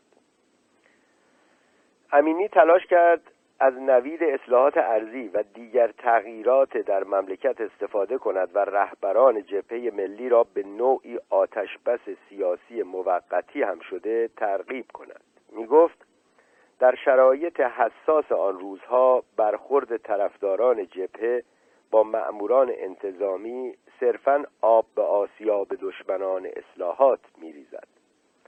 می گفت آتش بس موقت به او فرصت خواهد داد که پایه های قدرت دولت را مستحکم کند. ولی برخی از رهبران قدیم و بسیاری از فعالان جوان دانشگاهی که تازه به صفوف جبهه پیوسته بودند توصیه امینی را نپذیرفتند. آنها از الگوی انقلاب کوبا و الجزیره ملهم بودند نه از اصلاحات تدریجی که امینی نویدش را می‌داد. در الگوی انقلاب هم هرچه برخوردها با نیروهای انتظامی خشونت بارتر و متعددتر می‌شد بخت پیروزی هم بیشتر مینمود. اصلاحات تدریجی در گمان این نیروهای انقلابی ترفندی ارتجاعی برای سرکوب و دست کم تعویق انقلاب راستین مردم بود. در همان سالهای پرتحول بود که نظریه پرداز مارکسیست آمریکایی به نام هربرت مارکوزه کل پدیده اصلاحات و حتی نفس تساهل و رواداری سیاسی در نظام دموکراسی و سرمایداری را به عنوان جزئی از آنچه تساهل سرکوبگرانه می‌خواند تحقیر و رد می‌کرد. می‌گفت این گونه اصلاحات صرفا وسیله است در دست طبقه حاکم برای جلوگیری از انفجار انقلاب. در ادامه این نوع تفکر بود که در دوران امینی برخورد بین مخالفان و نیروهای نظامی به هیچ روی فروکش نکرد. به علاوه با استفاده از فضای نسبتا سیاسی بازی که امینی ایجاد کرده بود جبهه ملی بران شد که در میدان جلالیه که از زمان رضاشاه برای مسابقه های اسب دوانی مورد استفاده قرار می گرفت و امروز به جای آن پارک لاله نشسته است دست به تظاهراتی گسترده بزند. امینی از همه کانال هایی که با سران جبهه ملی داشت استفاده کرد تا آنها را به تعطیل یا تعویق تظاهرات میدان جلالیه متقاعد کند. طبق معمول جوهر پیامش این بود که اصلاحاتش محتاج محیطی نسبتا امن و آری از التهابند و در دراز مدت به نفع جبهه ملی و ایران خواهد بود. اما سران جبهه به ویژه صفوف جوانان دانشگاهی تازه فعال شده این استدلال ها را نمیپذیرفتند. تدارک برای تظاهرات جلالیه ادامه پیدا کرد. حضور گسترده مردم در میدان جلالیه تنها در کوتاه مدت به نفع جبهه ملی و وجهه سیاسیش تمام شد. آنچه در این تظاهرات گذشت و گفته شد نفع چندانی برای جبهه نداشت و عملا حمایت مستقیم و مستمر آمریکا از حضور جبهه در دولت را پایان بخشید. برخی تخمین زدند که نزدیک به صد هزار نفر در میدان و اطرافش تجمع کرده بودند. می‌گویند وقتی برای نخستین بار نام مصدق از پشت بلنگو ذکر شد مردم حدود پانزده دقیقه کف می‌زدند و بدین سان حمایت خود را از رهبر کماکان محبوس جبهه اعلان کردند. شکی نبود که برای شاه این صحنه عین کابوس بود. گمانش این بود که بعد از بگیر و ببندهای سالهای بعد از 28 مرداد و بعد از تبلیغات گسترده علیه مصدق و جبهه ملی دیگر کار مصدق یکسره شده بود. به علاوه حضور گسترده مردم در میدان به گمان شاه دولت کندی را بیش از پیش مصمم می کرد که برای وارد کردن جبهه به دولت و ایجاد دولتی ائتلافی شاه را تحت فشار بگذارند. اگر قبل از تظاهرات جلالی فرض دولت آمریکا این بود که جبهه ملی مهمترین نماینده طبقه متوسط ایران است گستردگی آن تظاهرات این فرض, این فرض را به یک اصل بدل می کرد و نگرانی شاه هم دقیقا از همین بود. ولی برخلاف بیم و گمان شاه از غذا آن تظاهرات فشار آمریکا بر شاه را در باب ضرورت آشتی کردن با جبهه ملی کمتر کرد. تنی چند از سران سرشناس جبهه در جلالیه سخنرانی کردند. رهبری جبهه رؤوس مطالبی را که هر یک از سخنرانان باید می‌گفت تعیین و تایید کرده بود. وقتی نوبت شاپور بختیار رسید او که خطیبی توانا بود شاید در نتیجه حال و هوای پرشور لحظه ناگهان از متن تصویب شده سخنرانی خارج شد و به سراحت خواستار پیوستن ایران به نهزت غیر متعهدها شد. این نهزت در آن سالها از اعتبار جهانی ویژه‌ای برخوردار بود. در جلسه در اندونزی در سال 1955 1334 به راه افتاد و سوکارنو در اندونزی نهرو در هند ناصر در مصر و بعد از مدتی کاسترو در کوبا و تیتو در یوگسلاوی از پرچمداران این جنبش بودند. چین هم پس از مدتی به صف رهبران این جنبش پیوست. در آن زمان آمریکا از طریق سلسله پیمانهایی که ناتو مهمترین آنان بود و سنتو را هم که ایران در آن عضو بود شامل می‌شد عملا قصد محاصره نظامی و اقتصادی شوروی را داشت. شوروی هم برای تقابل پیمانهایی مشابه که مهمترین آنها پیمان ورشو بود ایجاد کرده بود. نهضت غیر متحدها به کشورهایی تعلق داشت که رسما عضو هیچ یک از این پیمانها نبودند. در نظر سیاستگزاران آمریکا به ویژه در بهبوهه جنگ سرد جنبش غیر متحدها جاده صافکن کمونیست ها بود. برای ایران طبعا پیوستن به این جنبش ملازم خروج از سنتو و تعلیق دیگر پیمانهای نظامی با آمریکا و انگلیس بود.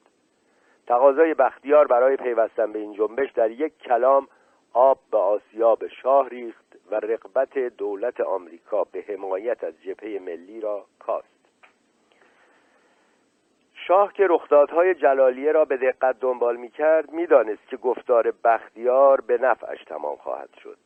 از سال 1955 1334 یعنی درست از زمانی که نطفه جنبش غیر متحدها بسته شد شاه به تصریح و تکرار موضع انتقادی خود در این زمینه را به سفارت آمریکا و انگلیس اطلاع داده بود. درست همزمان با پیدایش این جنبش ایران بیطرفی دیرینه خود را واگذاشت و به پیمان بغداد که بعدها به سنتو تبدیل شد پیوست. شاه یکی از مدافعان و منادیان اصلی این نظریه بود که ایران در واقع از مدتها پیش خود را هم پیمان غرب کرده و در دعوای شرق و غرب بیطرف نیست. می گفت پیوستن به پیمان بغداد آنچه را در واقع وجود داشت یعنی همسویی ایران با غرب جنبه قانونی می بخشد در طول سالهای بعد هم شاه از هر فرصتی برای تأکید بر مخالفتش با جنبش غیر متحدها استفاده می کرد فقط یک بار آن هم در سال 1959 1338 زمانی که می‌خواست غرب را بترساند و با شوروی مذاکراتی محرمانه را آغاز کرد از این خط ثابت غرب محور خود عدول کرده در دیدارش با سفیر آمریکا در سال 1961 1340 همزمان با تظاهرات جلالیه شاه بار دیگر تأکید کرد که او به شدت مخالف با فکر ایرانی بیطرف است. می گفت به گمانش هیچ استدلال منطقی برای بیطرفی ایران سراغ نمی‌توان کرد. تأکید کرد که به نظرش ایران باید با غرب پیوند خورده باقی بماند. و اگر به هر دلیلی این پیوند گسسته شود او هم دیگر شاه نخواهد ماند. گرچه شاه به دلایل گوناگون از امینی بدش می آمد اما در یک نکته هر دو هم نظر بودند. امینی همچون شاه یکی از مهمترین منادیان پیوستن ایران به پیدوان بغداد بود و از ادامه ارتباط گسترده ایران با جهان غرب جانبداری می‌کرد. اما به رغم نویدهای شاه در آن ماهها دولت کندی در عین دنبال کردن دقیق تحولات ایران چند و چون سیاستهای خود را هم کماکان مورد بازبینی قرار می‌داد. هنوز معتقد نشده بود که کمک به ادامه وضع موجود بهترین گزینه آمریکاست. حتی امکان کودتای نظامی علیه شاه را دوباره مورد ارزیابی قرار داد. برخی مقامات اطلاعاتی آمریکا با برخی عمرای برگزیده ارتش از جمله تیمسار علوی کیا که در آن زمان معاون ساواک بود تماس گرفتند و به زبان تلویح اما غیرقابل اشتباه امکان همکاری او با یک کودتای نظامی را جویا شدند.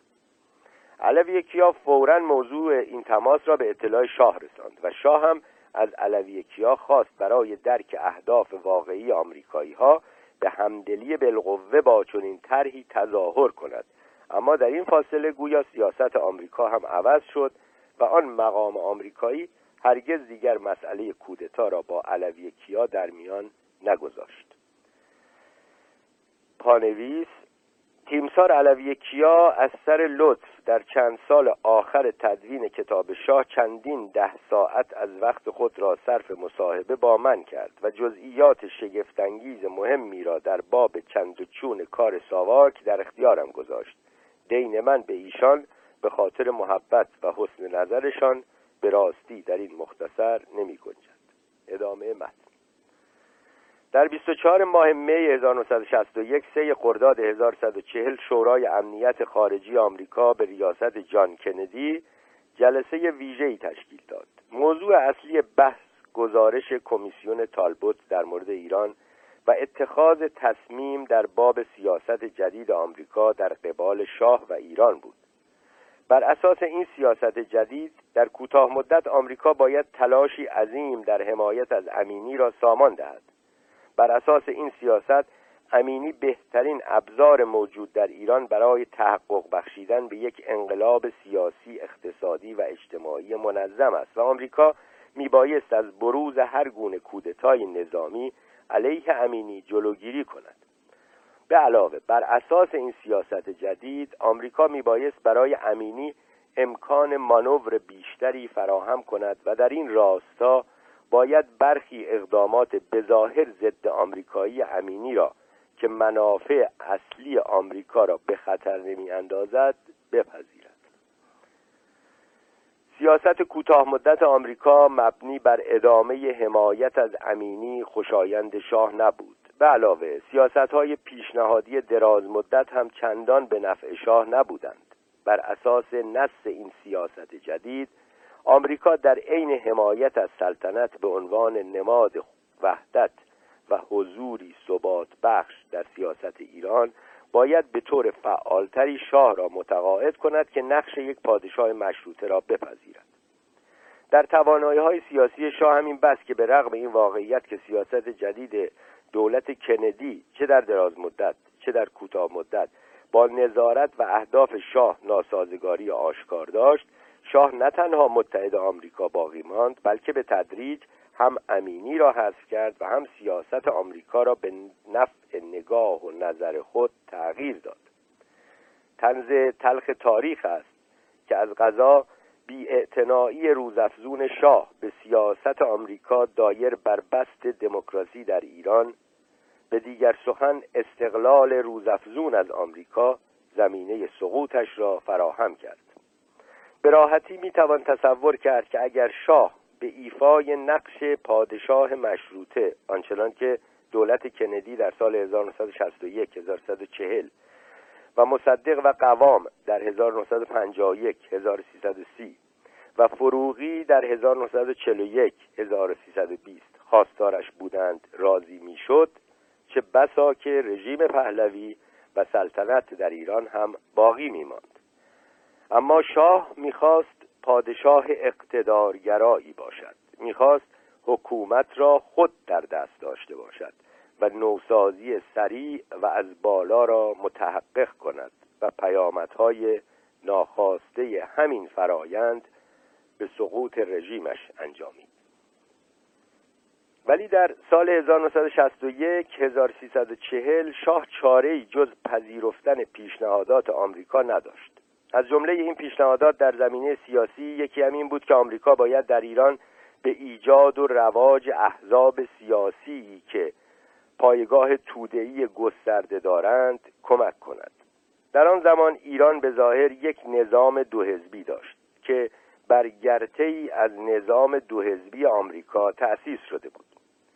اما در روایت ایرانیش شاه هر دو حزب را به طور کامل کنترل می‌کرد. یکی حزب مردم و دیگری ملیون نام داشت. و شخصیت های معتمد شاه در رأس هر دو حزب قرار داشتند. ولی در سال 1961 1340 یعنی زمان بازنویسی و بازاندیشی سیاست آمریکا در ایران بار دیگر آشکار شده بود که این نظام ظاهر دو حزبی محلی از اعراب ندارد. آمریکا خواستار ایجاد احزابی واقعی بود و شاه بالمعال برای این خواست هم راه حلی سراخ کرد واپسین بخش سیاست تازه آمریکا به روابط ایران و شوروی مربوط می‌شد. دولت کندی بر آن بود که با اتخاذ سیاستی تازه دیگر به شاه فرصت ندهد که چون 1959 1138 از آمریکا باجخواهی کند به همین خاطر قرار شد مقامات آمریکایی خطرات ملازم با هر گونه سیاست آشتی با شوروی را برای مقامات ایرانی شرح و تبیین کنند. در آن سالها مواضع مخالفان و موافقان رژیم شاه هر دو شاهد تغییراتی جدی بود. با روی کار آمدن دولت کندی هم گروه های معلوف مخالف که مدتها بیعمل بودند وارد عمل شدند و به علاوه گروه های تازه با نگرش های متفاوت پدید آمد. یکی از جالبترین گروه های تازه‌ای که در این دوران رخ نمود رستاخیز نام داشت و بانی و بنیانگذارش مصطفی مصباحزاده صاحب صاحب امتیاز روزنامه کیهان بود. مصباحزاده از سیاستمداران خوشنام محتاط و پرنفوذ آن زمان بود. هم در میان روشنفکران نامدار آن دوران و هم در میان صاحبان قدرت از نفوذ و ارتباطات گسترده‌ای برخوردار بود. از جمله دوستانش اسدالله اعلم بود. خود شاه هم در واقع بخش مهمی از سرمایه اولیه لازم برای روزنامه کیهان را تأمین کرده بود.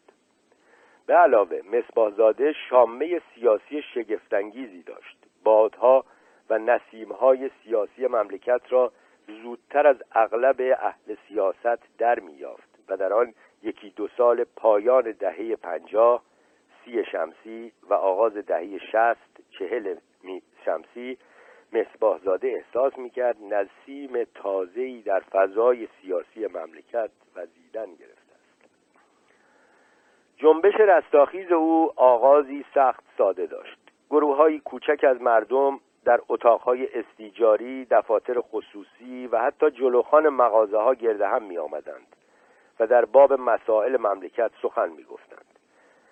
اغلب این گفتگوها مایه انتقادی داشت. اما در این حال هرگز هم رنگی رادیکال نمی گرفت به سرعتی شگفتانگیز این جلسات در سرتاسر سر کشور رواج پیدا کرد. خودانگیختگی و رواج سریع دو جنبه دو وجه مشخص این تشکیلات بود. گرچه مردم در گفتگوها اغلب شرط حزم و احتیاط را رعایت می کردند اما آنچه به این جلسات رنگ و روی یک سر سیاسی می‌داد این واقعیت بود که در هیچ یک از مراکز تجمع عکسی از شاه بر دیوار دیده نمی‌شد. در آن زمان دیگر تصویری از شاه جزئی لایتجزا از همه دفاتر دولتی و حتی مراکز خصوصی بود در هر سینمایی قبل از شروع برنامه تصویری از شاه بر پرده رخ می نمود و سرود شاهنشاهی نواخته می‌شد و انتظار می‌رفت که حضار بر سبیل ادای احترام در جا بیستند به همین خاطر غیبت عکس شاه بر دیوارهای مراکز جلسات رستاخیز به آنها حال و هوای یکسر سیاسی می‌داد. شاید رشد سریع رستاخیز و نیز جوانمرگی آن دقیقا به خاطر همین غیبت تصاویر شاه بود. رندان به گوش شاه رساندند که در جلسات رستاخیز عکسی از او در اتاقها یا سالن‌های دیدار به چشم نمی آید شاه نگران رشد رستاخیز شد. راهی پیدا کرد تا نارضایتی خود را از جریان رستاخیز به گوش مصباحزاده برساند. مصباحزاده هم که شخصیتی محتاط بود تصمیم گرفت بسات رستاخیز را برچیند. ولی رابطه شاه با امینی به رغم محافظ کاریش به آسانی, به آسانی رابطه شاه و مصبازاده نبود. اشاره از سوی شاه برای برچیده شدن بساط رستاخیز کفایت می کرد اما در مورد امینی شاه از سوی از او بدش می آمد و نسبت به نیات او اعتماد بود. اما در مقابل می‌دانست که دولت کندی از او حمایت می کند و لاجرم لازم می‌دید که دست کم در ظاهر خود را حامی امینی نشان دهد مهمتر از همه اینکه شاه هنوز با کندی دیدار نکرده بود و نیک می‌دانست که کندی از جمله طرفداران پروپا قرص امینی است. امینی هم در رابطهش با شاه در موقعیتی پیچیده قرار داشت. از طرفی گمان داشت که تا زمانی که از حمایت دولت کندی برخوردار باشد تهدیدی جدی متوجه او نیست. از طرف دیگر می‌دانست که حمایت بیرویه دولت کندی می‌تواند اسباب دردسر او و کابینهاش را فراهم کند. در اوایل جوان 1961 1340 امینی یکی از معتمدان خود خداداد فرمانفرمایان را به آمریکا گسیل کرد. می‌خواست از موضع دقیق دولت کندی نسبت به کابینش خبردار شود. در آن روزها این شایعه در تهران رواج پیدا کرده بود که شاه به زودی تیمور بختیار را به جای امینی به نخست وزیری منصوب خواهد کرد. فرما فرمایان با مقامات وزارت امور خارجی آمریکا دیدار کرد. بدون تعارف و زمین سازی به سراحتی کامل پرسید که آیا دولت آمریکا در حمایتش از دولت امینی تجدید نظر کرده است؟ وزارت امور خارجه با قاطعیت این ادعا را رد کرد. در مقابل جبهه ملی از همه آزادی های سیاسی ملازم اصلاحات امینی استفاده می کرد و در تظاهرات و تظاهراتی هرچه گسترده تر و تشکیلاتی هرچه نیرومندتر برپا می کرد این تظاهرات طبعا موضع امینی را تضعیف کرد.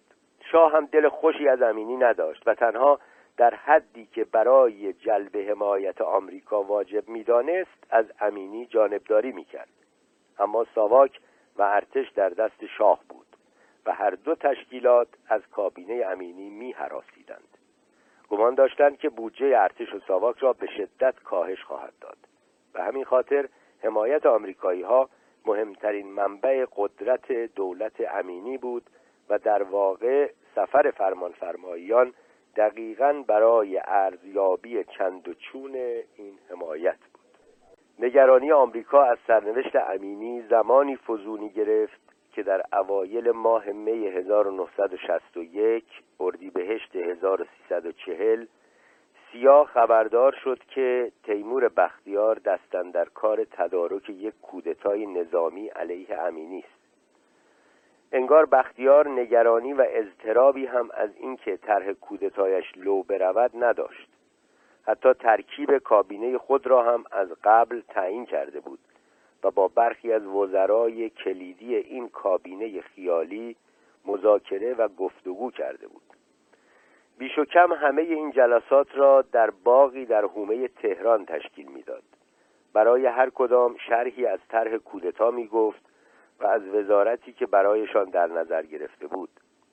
حتی فهرست کامل اعضای کابینه در یکی از شماره های باختر امروز که از ارگانهای جبهه ملی بود به چاپ رسید.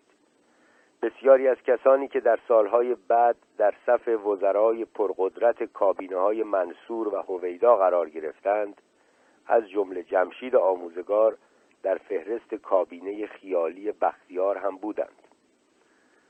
این شایعات هم بر سر زبانها بود که بختیار در صدد است با جبهه ملی و حزب توده ائتلاف سیاسی ایجاد کند. در عین حال گفته می‌شد که او می‌خواست زمینداران بزرگی را که از اصلاحات ارزی بیمناک و ناراضی بودند و نیز برخی از روحانیون را که با شاه و رژیمش سر اناد داشتند به این ائتلاف بزرگ جلب و جذب کند در آن روزها که دیگر ریاست ساواک را به عهده نداشت دفتری به راه انداخته بود که در ظاهر محل تجارتش بود. اما در واقع پاتوق مخالفان امینی شده بود. نه بختیار از داشتن چنین دفتری واهمه داشت و نه انگار کسانی که در آنجا به دیدارش می‌رفتند. هر روز شایعه کودتای بختیار رواج بیشتری پیدا می‌کرد. بالاخره در 17 ماه مه 27 اردیبهشت دولت آمریکا لازم دید که به طور مستقیم وارد کار شود. کاخ سفید به سفارت آمریکا در تهران دستور داد که اقدامات لازم را برای منصرف کردن بختیار از اتخاذ هر گونه سیاست و عملی علیه دولت امینی انجام دهد. بدون حمایت آمریکا کودتای بختیار محلی از اعراب نداشت. به علاوه هم امینی مترصد فرصتی بود که بختیار را بازداشت کند و هم شاه از زمانی که از روزولت در مورد جاه طلبی های بختیار خبردار شده بود در پی یافتن لحظه مناسب برای حذف بختیار بود. ترکیب همه این عوامل دست به دست هم داد و پایان روزگار سیاسی بختیار در ایران را رقم زد. ولی در آن ماهها بختیار تنها امیر ارتشی نبود که علیه امینی دسیسه میچید. بیش و کم همزمان با طرح کودتای سخت شده بختیار تیمسار حاج علی کیا هم که به جرم سوء استفاده مالی در زندان بود سودای قدرت داشت. او شاید معروفترین مجرمی بود که در نتیجه قانون از کجا آورده ای به زندان افتاده بود. شهرتش در دزدی و استفاده از این دزدی ها برای ساختن ساختمان چند طبقه در خیابانی که در آن زمان به جاده قدیم شمیران معروف بود در حدی بود که ایستگاه اتوبوسی که جلو ساختمان معروفش توقف می‌کرد به ایستگاه از کجا آورده ای شهرت پیدا کرده بود حاجلی کیا در این حال به سان یکی از بیپرواترین طرفداران اسرائیل در ایران شناخته می‌شد.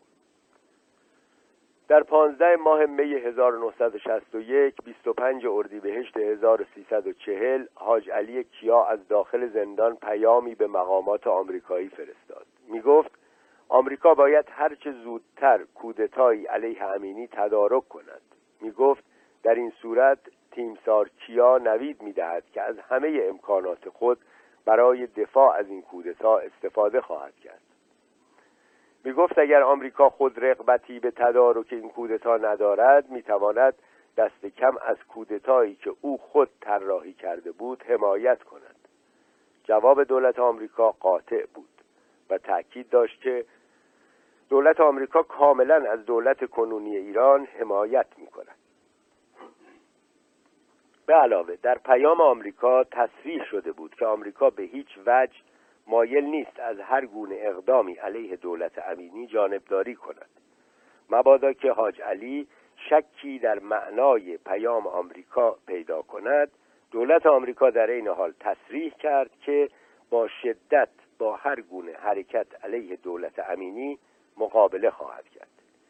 میزان اطلاع شاه از چند و چون فعالیت تیمسال کیا علیه امینی در اسناد دولت آمریکا روشن نیست.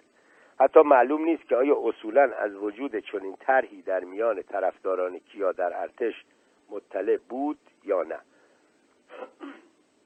در این ماها در عین اینکه آمریکا پشت پرده از امینی دفاع می کرد و همه امکانات خود را برای جلوگیری از کودتای نظامیان علیه او بسیج کرده بود سیاستگزاران آمریکایی به این نتیجه رسیدند که هر گونه دفاع علنی از امینی به بیاعتمادی های شاه نسبت به نخست وزیرش خواهد افزود و واهمه های شاه از امینی را به عنوان آدم آمریکایی ها در ذهنش تأیید و اثبات خواهد کرد. بالاخره کاخ سفید تصمیم گرفت ادوارد میسون را به تهران بفرستد و از او بخواهد که ارزیابی دقیقی از وضع مملکت و موقعیت امینی ارائه کند. میسون از مدتها پیش از شخصیتهای مهم آمریکا در مورد ایران شده بود. رئیس گروه مشاوران هاروارد بود که طرح تثبیت وضع اقتصادی ایران را تدارک کرده بود. برخی از برجسته ترین اقتصاددانان ایران و آمریکا در تنظیم این طرح مشارکت کرده بودند. با روی کار آمدن دولت کندی میسون از نفوذ روزافزونی در کاخ سفید برخوردار بود. برای کاخ سفید و کندی در آن زمان حرف میسون در باب ایران حجت بود و به همین خاطر به روایتی سرنوشت امینی در دست او و ارزیابیش از موضع و موقعیت او قرار داشت. از سوی دیگر شاه نگران سفرش به آمریکا بود. می‌خواست هرچه زودتر به دیدار کندی بشتابد. نه تنها دو نامه مفصل برای کندی فرستاد اولی در 26 ژانویه 6 بهمن بود و دومی از طریق بختیار و در اول مارس ده اسفند گسیل شد. بلکه سفارت آمریکا در تهران را هم تحت فشار قرار داد تا ترتیب دعوت رسمی از شاه را در اسرع وقت فراهم کند. ولی کاخ سفید کندی رغبتی به این کار نداشت. نمی‌خواستند شاه به این دعوت دل خوش کند و به این نتیجه برسد که دولت کندی از اوضاع ایران و سیاستهای شاه راضی است. از اسناد درونی کاخ سفید آشکارا چنین استنتاج می‌توان کرد که می‌خواستند شاه را مضطرب و نگران نگه دارند. در میان جنایی که در دولت نوپای کندی مخالف دعوت زود هنگام از شاه بود شاید هیچ کس به اندازه رابرت کندی بیپروا علیه شاه سخن نمی گفت در طول مذاکرات بارها چیزی به این مضمون گفته بود که شاه در ایران شخصیت محبوبی نیست و دعوتش به واشنگتن فایده چندانی ندارد. رابرت کندی حتی معتقد بود امکان برافتادن شاه کم نیست. در مقابل در تهران سفارت آمریکا به سختی میکوشید نظر کاخ سفید را عوض کند. سفیر آمریکا معتقد بود سیاست تأخیر و تعلل در دعوت شاه بالقوه خطرناک است. می گفت وضعیت روحی شاه چندان مناسب نیست. در یکی از گزارش های سفارت به این نکته اشاره شده که شاه به یکی از بحرانهای افسردگی ادواریش دچار شده است. بالاخره کاخ سفید تسلیم توصیه های سفارت شد و شاه را برای سفری رسمی به آمریکا در نوامبر 1962 1341 دعوت کرد. ولی شاه به حاضر به پذیرفتن این دعوت نبود. نمی‌خواست نمی‌توانست و شاید نمی‌خواست تا نوامبر منتظر دیدار با کندی بماند. به سفیر آمریکا گفت که اوضاع ایران سخت حاد است و ابعاد این بحران اجازه نمی‌دهد که دیدارش با کندی به نوامبر 1962 آذر 1141 موکول شود. سفارت آمریکا دوباره دست به کار شد. تلگراف هایی دایر بر نارضایتی شاه از تاریخ پیشنهادی سفرش به آمریکا به کاخ سفید و وزارت امور خارجه ارسال کرد.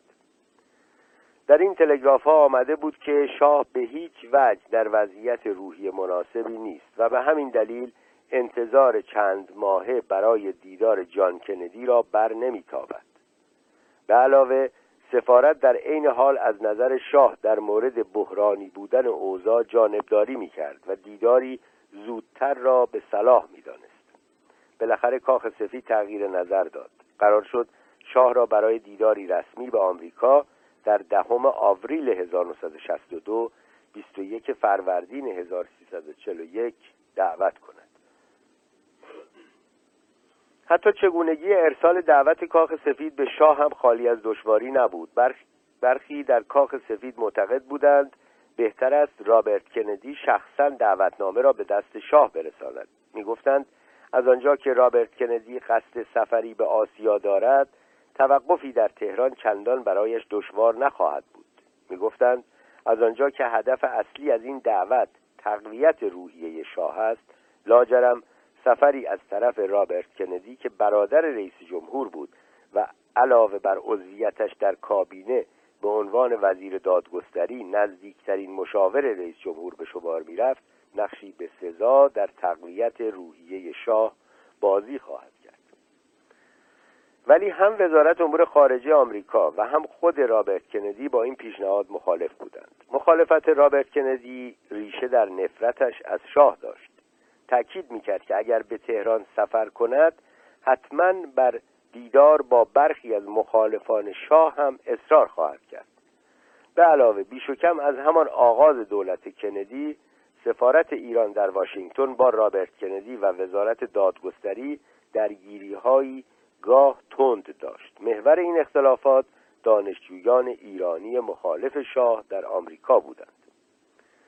در سالهای دهه پنجاه میلادی سی شمسی هزاران نفر دانشجوی ایرانی راهی آمریکا و اروپا شدند. پیش از آن سفر تحصیلی به خارج در انحصار اغنیا بود. شاه می‌دانست ایران نو محتاج تکنوکرات هایی هرچه فراوانتر است. از طرف دیگر آمریکا هم هر روز بیشتر شاه را برای استخدام تکنوکرات به جای سیاستمداران کهنکار ایرانی تحت فشار قرار می‌داد. مهمتر از همه این که از همان سالها سفر به اروپا و بعد از مدتی به آمریکا آسانتر شد. در آن دوران بود که سرویس اتوبوسرانی تازه‌ای تهران را به شهرهای اروپا به ویژه آلمان وصل کرد و هر کس می توانست از این سرویس سرویس به نسبت ارزان برای سفر به اروپا استفاده کند. بدین سان بود که فرزندان طبقات و اقشار مختلف از جمله طبقات فرودست فرصت سفر به اروپا را پیدا کردند. پانویس حمید شوکت در چند کتاب فارسی و نیز افشین متین اسقری در کتاب انگلیسی که در واقع رساله دکترایش بود مفصل ترین تاریخ پیدایش و تحول این سازمان مدرن و مهم ایران را برشمردند. شوکت به علاوه از طریق مصاحبه هایی با برخی از مهمترین رهبران کنفدراسیون خانبابا تهرانی کوروش لاشایی محسن رزوانی و ایرج کشکولی جزئیات تازه ای از تاریخ این سازمان و گروه های سیاسی پشت پرده آن را برشمرده است. ادامه متن. برخی از این تازه رسیدگان اندیشه های رادیکال داشتند. گاه از جوانان حزب توده و زمانی از صف طرفداران مصدق و جبهه ملی و نیروی سوم بودند و دیری نپایید که این دانشجویان به ایجاد تشکیلات تازه‌ای تحت عنوان کنفدراسیون دانشجویان ایرانی همت کردند. از همان آغاز به رغم ظاهر و اساسنامه دانشجوییش کنفدراسیون در واقع جبهه واحد و علنی طیف وسیعی از گروه های سیاسی گونگون بود که هر یک شماری از کادرهای ورزیده خود را به فعالیت در چارچوب کنفدراسیون وامی داشتند. در حقیقت ترکیب ساختاری کنفدراسیون بر گرته مفهوم جبهه واحدی ساخته شده بود که در سالهای قبل از جنگ کمونیست ها در اطراف و اکناف عالم به دستور استالین به ایجادشان پرداختند. هدف این بود که شمار هرچه وسیعتری از توده مردم را گرد شعارهای عام و غیر کمونیستی که در واقع به اهداف کمونیستی کمک میرساند متحد و متشکل کنند. هرچه تشکیلات جبهه‌ای وسیعتر و شمار کمونیست هایی که از پشت پرده هدایت تشکیلات را به عهده داشتند کوچکتر بود کار این تشکیلات دست کم در الگوی استالینیستی آن موفقتر به شمار می‌رفت. در کنفدراسیون هم از همان آغاز ترکیبی از کادرهای ورزیده تشکیلات سیاسی و توده های دانشجویی بودند که مطالباتی سنفی یا سیاسی داشتند. دیری نپایید که این تشکیلات در سرتاسر اروپا و آمریکا و بعد از مدتی حتی در هند واحدهایی فعال پیدا کرد و به دردسری بزرگ برای رژیم شاه و ساواک تبدیل شد. این تشکیلات دانشجویی در آغاز الزاما مخالف سفت و سخت دولت نبودند. گاه در برخی از شهرها دانشجویان و سفارت ایران در مراسم نوروز مشترکی شرکت می کردند اما به تدریج کنفدراسیون رادیکالتر و راهش از رژیم و سفر... سفارتخانه هایش جدا شد. شاید اولین نشان مهم این تحول سیاسی را در مراسم نوروز سال 1960 1339 در آمریکا سراغ بتوان کرد.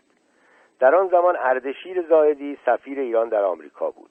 این واقعیت که داماد شاه بود موقعیتش را قدرتمندتر می کرد به علاوه پیش از انتصابش به مقام سفیر ایران در آمریکا زاهدی رسیدگی به امور دانشجویان ایران در خارج را طرف توجه قرار داده بود.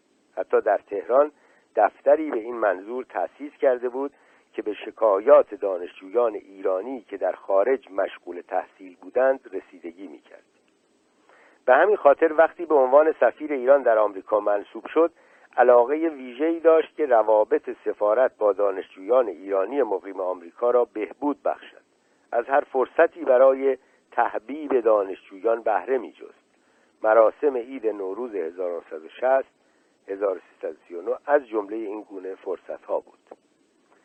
ولی درست در همان ماها بود که زاهدی سودای بهبود روابط رژیم و دانشجویان ایرانی را در سر داشت.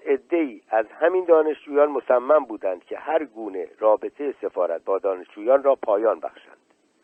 این گروه جملگی از بنیانگذاران سازمان دانشجویان ایران در آمریکا بودند که پس از چندی به مهمترین واحد کنفدراسیون بدل شد. در میان طیف گونگون این دانشجویان جنجالی ترین در آن زمان صادق قطبزاده بود.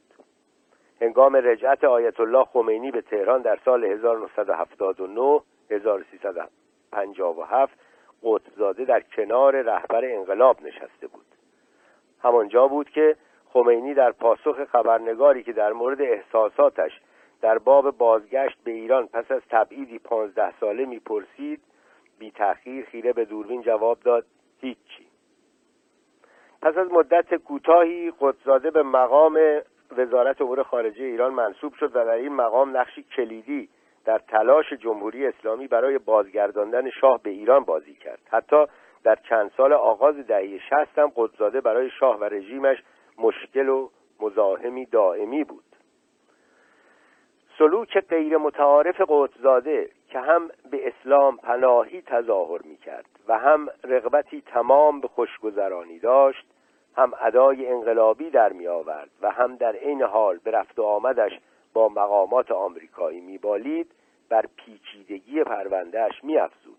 مستاق بارز این پیچیدگی نامه بود که کاخ سفید در 20 فوریه 1961 اسفند 1339 دریافت کرد. نویسنده نامه مقامی بلندپایه بود. می گفت در دانشگاه جورج تاون آمریکا دانشجوی ایرانی غریبی را ملاقات کرده است. می گفت دانشجوی جنجالی است. به نام قدسزاده. می‌گوید طرفدار مصدق است. اما مثل کمونیست ها میماند و مثل کمونیست ها حرف می‌زند و حتی بوی بدنش هم از جنس بوی بدن کمونیست هاست درسهایش را رد شده. هرگز به درس خواندن علاقه نشان نمی‌دهد. هر چند روز هم یک دوست دختر تازه پیدا می کند این مردک با کسانی چون سناتور هامفری که بعدها معاون رئیس جمهور آمریکا شد داگلاس که قاضی دادگاه عالی آمریکا بود و حتی وزیر دادگستری مرتب دیدار و گفتگو می کند می‌گوید همه آدم های باهوش که در مراتب بالای حکومت در آمریکا قرار دارند بی استثناء مخالف شاهند. می‌گوید این مقامات آمریکایی همه با قطبزاده و دوستانش همدل و همراهند و دیری نخواهد بود که ایران شاهد یک انقلاب طراحی شده در آمریکا خواهد بود و شاه یا به قتل خواهد رسید یا به تبعید خواهد رفت. می‌گوید بعد از آن انقلاب او به مقام وزارت خواهد رسید. قدساده می‌گوید قبل و پیش از آن که لغو سفر رابرت کندی به تهران رسما اعلام شود او به قدساده قول داده بود که به ایران سفر نخواهد بیش و کم در همین زمان بود که رژیم شاه هم بران شد که اسباب اخراج قدسزاده از آمریکا را فراهم کند. دولت ایران می‌گفت که قدسزاده با ویزای دانشجویی در آمریکا به سر می‌برد اما دیگر در دانشگاهی درس نمی‌خواند و ناچار ویزای دانشجوییش هم محلی از اعراب ندارد. به علاوه سفارت ایران هم از تجدید پاسپورت قدسزاده امتناع می‌کرد و قانون آمریکا ایجاب می‌کرد که برای تجدید ویزای دانشجویی متقاضی باید پاسپورتی تمدید شده و قانونی می داشت بالاخره اینکه رژیم شاه ادعا می کرد که قطب‌زاده و دیگر دانشجویان فعال علیه رژیم همه کمونیستند. ولی به همت رابرت کندی همه این تمهیدات رژیم شاه ناکام ماند. از سوی کندی از اف بی آی پلیس فدرال آمریکا خواست که تحقیقاتی در مورد سوابق قدسزاده و اتهام کمونیست بودنش انجام دهد. از طرف دیگر کنگره آمریکا به قید فوریت ای را تصویب کرد که عملا دانشجویان ایرانی را از قوانین مربوط به پاسپورت مستثنا می کرد و اجازه می‌داد که اگر دولت ایران پاسپورت دانشجویی را به علل صرفا سیاسی تجدید نکند دولت آمریکا می تواند به رغم فقدان پاسپورت قانونی ویزای دانشجویان معترض چون قدسزاده را تجدید کند.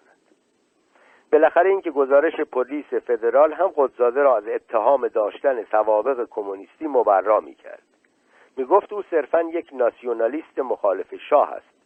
کمتر از 25 سال بعد از این کشمکش ها وعده ها و تهدیدها قدسزاده وزیر شد و در تعیین سرنوشت شاه نقشی مهم بازی کرد. در این حال جاه طلبی هایش او را رو در روی آیت الله خمینی قرار داد.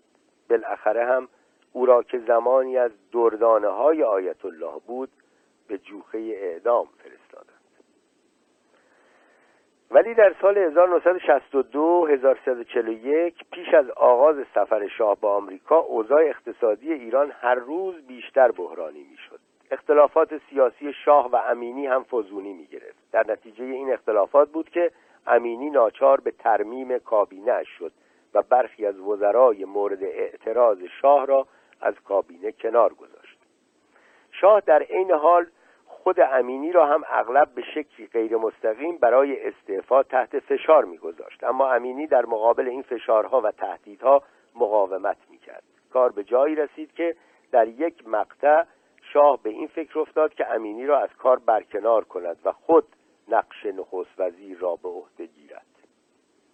شاه طرح خود را با آمریکا در میان گذاشت و آنها با این فکر سخت مخالف بودند و بلافاصله مراتب مخالفت دولت آمریکا با این طرح را به اطلاع شاه رساندند. پیام آمریکا ابهام و ناروشنی نداشت. شاه باید کماکان از امینی حمایت کند و نباید قدرت نخست وزیر را مستقیم به دست گیرد. در همین یادداشت از سفیر خواسته شد که به زبانی روشن و قاطع به شاه تفهیم کند که ارائه کمک های مالی آمریکا به ایران مشروط به ادامه برنامه امینی است و امینی باید دست کم برای شش ماه دیگر سر کار بماند. قاعدتا دریافت این پیام برای شاه از سوی ناامید کننده و حتی شاید تحقیرآمیز بود. بعدها بارها به زبانی تلخ و گزنده می گفت روی کار آمدن امینی نوعی کودتا بود. اما از سوی دیگر در آن بارقه ای از امید هم دیده می‌شد. از آن چنین استنباط می توانست کرد که تنها شش ماه دیگر باید امینی را تحمل کند و بعد از پایان این مدت بر کناری نخست وزیر مزاحم میسر خواهد بود. شاید تصادفی نبود که درست شش ماه بعد از دریافت این پیام پیام پرنوید و ناامیدی شاه امینی را از کار برکنار کرد. در یک زمینه مهم اهداف امینی و شاه همسو بودند. هر دو نفر هر یک به دلایل خاص خود می‌خواستند خود را از شر تیمور بختیار رها کنند. در همین راستا چندین بار امینی خواستار بازداشت بختیار شده بود. می‌گفت دفتر کارش بعد از برکناری از ریاست ساواک به کانون توطعه علیه دولت و علیه اصلاحات ارزی بدل شده است. می‌گفت و درست هم می‌گفت که طیف سخت گسترده ای از مخالفان از زمینداران ناراضی تا مخالفان روحانی رژیم در آن دفتر تجمع می کنند و علیه دولت توطعه می چینند. شاه اما که چندی پیش به کمک شریف مامی بختیار را از ریاست ساواک برکنار کرده بود در مقابل خواست بازداشتش مقاومت می کرد. در هر حال لبه تیزتر حملات بختیار متوجه امینی بود و لاجرم ادامه فعالیتش دست کم برای شاه و در کوتاه مدت سودمند می توانست بود. اما در 21 ژانویه 1962 یک بهمن 1340 تظاهرات گسترده‌ای در دانشگاه تهران صورت گرفت. نیروهای انتظامی و ارتش حتی بدون اطلاع و اجازه رئیس وقت دانشگاه به صحن دانشگاه وارد شدند و دانشجویان معترض را مورد ضرب و شتم قرار دادند. دست کم یک دانشجو به قتل رسید. و دویست نفر مضروب شدند. در میان مجروحان سه دانشجوی آمریکایی بود که در دانشگاه تهران مشغول تحصیل بودند. امینی بختیار را هم در براه انداختن تظاهرات و هم در اعمال خشونت بیرویه نیروهای انتظامی مقصر می‌دانست. در مقابل منابع متعدد دیگری معتقدند استفاده از واحدهای ارتش بدون اجازه شاه متصور نبود. می‌گفتند در گذشته همشاه از ارتش برای تضعیف یا برانداختن مخالفان خود استفاده کرده بود. امینی هم ظاهرا بر همین باور بود اما در دیدارش با شاه صرفا تیمور بختیار را مقصر معرفی کرد و اجازه خواست دستور بازداشت رئیس سابق ساواک را صادر کند. شاه در عین تایید نقش مخرب بختیار در این ماجرا به سوابق او در مبارزه علیه اعضای حزب توده اشاره کرد. می گفت بازداشت بختیار آب به آسیاب کمونیست ها خواهد ریخت و روحیه سران ارتش را هم تضعیف می کند در عوض پیشنهاد کرد که بختیار را از ایران بیرون کند. روز بعد شاه بختیار را به کاخ فرا خواند و به او دستور داد که فورا از ایران خارج شود. اگر گمان شاه این بود که به کمک یک دشمن امینی دشمنی دیگر یعنی بختیار را خونسا کرده سخت در اشتباه بود. رخدادهای چند سال بعد ابعاد این اشتباه را نشان دادند. بعد از برکناری بختیار از ساواک در سال 1961 1340 تیمسار پاکروان جانشین او شده بود. تفاوتهایی فاحش میان سلوک سیاسی و شخصیت این دو نفر وجود داشت. بازتاب این تفاوتها در سرشت و هویت ساواک در دوران ریاست هر کدام بازتاب داشت. بختیار افسری قلدر و جاه طلب و فاسد بود. پاکروان انسانی سخت فرهیخته از خودگذشته و درستکار بود. برخی از روشنفکران خوشنام آن زمان از جمله صادق چوبک و علی زهری جزو دوستان هم محفل او بودند. با شخصیت های سیاسی گونگونی هم مراوده داشت. مزفر بقایی از جمله دوستانش بود. گمان پاکروان این بود که باید ساواکی دیگر ساخت و تصویر مخوفی را که در دوران بختیار پیدا کرده بود از میان برداشت و تصویری تازه به جایش نشاند. یکی از اولین دستوراتش منع شکنجه بود. به علاوه از میان دوستان دانشگاهی و روشنفکرش احسان نراقی را معمور کرد که گروه تحقیق و اتاق فکری برای ساواک تدارک کند. کار این افراد صرفا تحقیق و تدوین نظراتی دقیق در مورد چند و چون اوضاع مملکت در عرصه های گونگون بود. در واقع طرح اولیه آمریکایی ها برای ساواک که به مدد چند مستشار به رهبران ایران ارائه شد و ساواک را بر سیاق ترکیبی از سیا و اف بی آی برساخته بود وجود چنین گروه های تحقیقاتی مستقل و مبرز را ضروری می‌دانست. برخی از نسل اول تکنوکرات های برجسته که به استخدام ساواک درآمدند و آلیخانی بهترین تجسم آنان بود دقیقا به همین سودا و بر اساس همین بینش به ساواک پیوسته بودند. اما بختیار که خود اهل فکر و تحقیق نبود و مشت آهنین را جواب هر مسئله می‌دانست رغبت چندانی به این جنبه از کار و هویت ساواک نداشت. در ذهن او انگار ساواک تداوم همان فرمانداری نظامی بود و داغ و درفش و نه درایت و تحقیق را ابزار اصلی و کارآمد آن می‌دانست. پاکروان اما مسائل را از منظری دیگر می‌دید. به علاوه از یک نظر دیگر هم پاکروان سیاستی متفاوت از بختیار و حتی شاه را دنبال می‌کرد. در سال 1958 1337 زمانی که هنوز معاون ساواک بود در گزارشی نتیجه گرفته بود که ناسیونالیست های رادیکال که نماینده خواست های ناسیونالیستی و اصلاح طلبانه سرکوب شده طبقه متوسط ایران می باشند و نه کمونیست ها مهمترین خطر برای ثبات آینده ایرانند. در واقع همزمان با این گزارش مقامات آمریکایی هم به ارزیابی مشابهی رسیده بودند. می‌گفتند اگر شاه نتواند با طبقه متوسط ایران آشتی و ائتلاف کند سقوط رژیمش هم قطعی است. در سال 1959 1338 پاکروان معاون ساواک بود و نمی توانست نقشی تعیین کننده در سیاست گذاری آن بازی کند. حال به ریاست این سازمان رسیده بود و می توانست هم نگاهش به عرصه سیاسی ایران را در حد توانش دگرگون کند و هم نحوه مقابله با بحران را. اما پیش از آن که پاکروان بتواند سیاست های مورد نظرش را به اجرا بگذارد تحولات ایران شتابی استثنایی پیدا کرد و یکی از پیامدهای این شتاب مستعجل شدن دوران ریاست پاکروان در ساواک بود. شاه که در چند سال اول دهه شست با جنبه های گوناگون تحولات پرشتاب ایران مواجه بود ناگهان در سی مارس 1961 ده فروردین 1140 با واقعیت تازه و بالقوه سخت مهمی روبرو شد. آیت الله بروجردی که در آن زمان 89 ساله بود در شهر قم درگذشت. فوت این مرد پرنفوذ عالم تشیع پیامدهای مهمی نه تنها در سرنوشت سیاسی شاه بلکه در حیات تاریخی تشیع بازی کرد.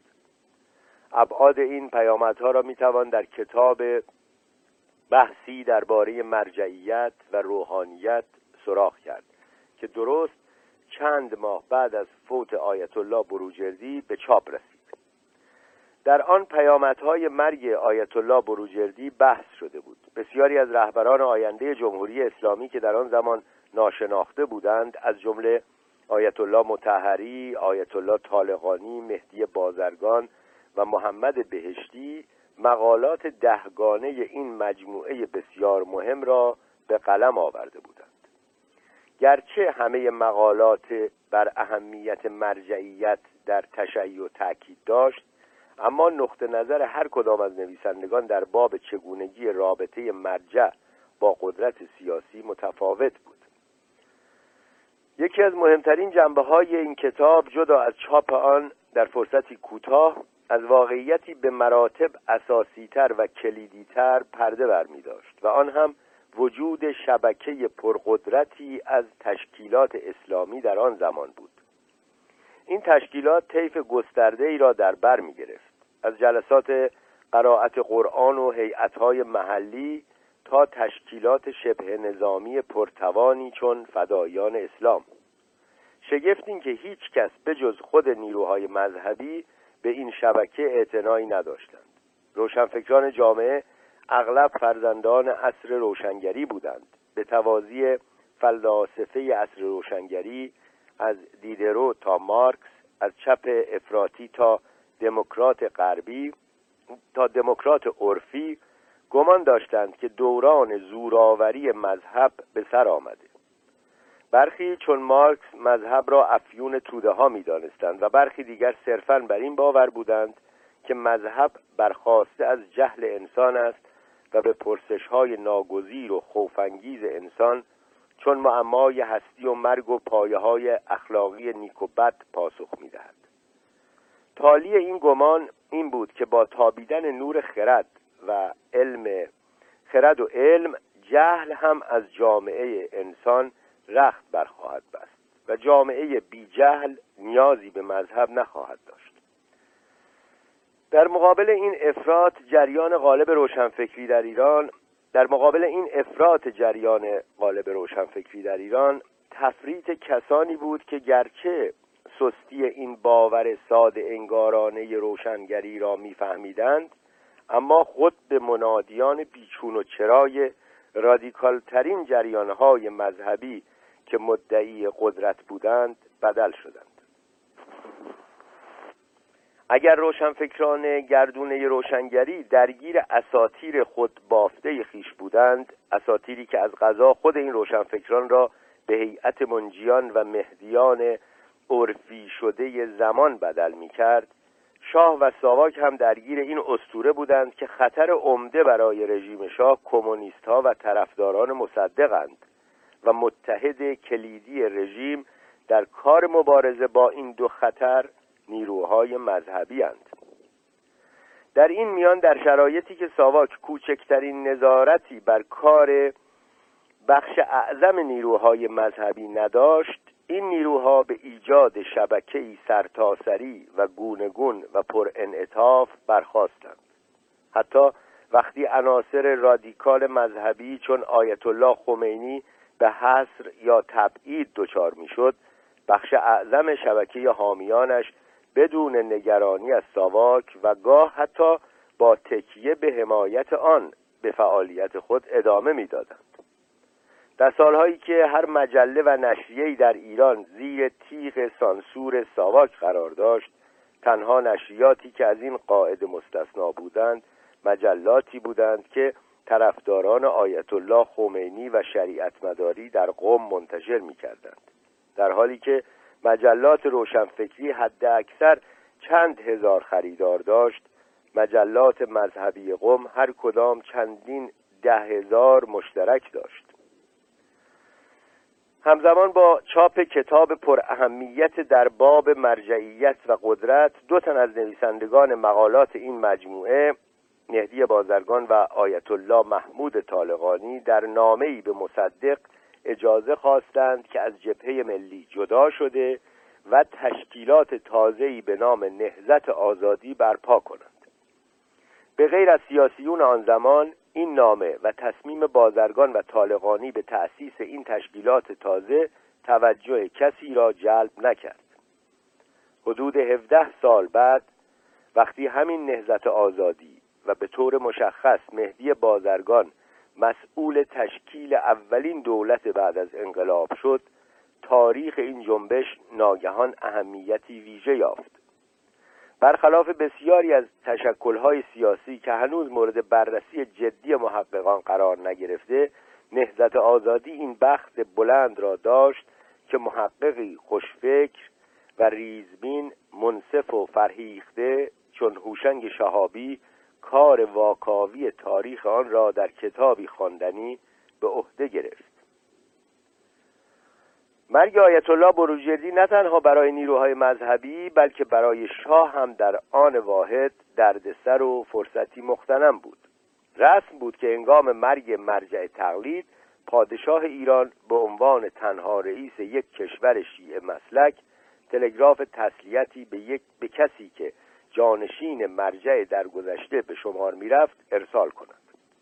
در واقع ارسال این تلگراف به نوعی به شاه ایران این فرصت را می‌داد که در تعیین جانشین مرجع فوت شده نقشی بازی کند.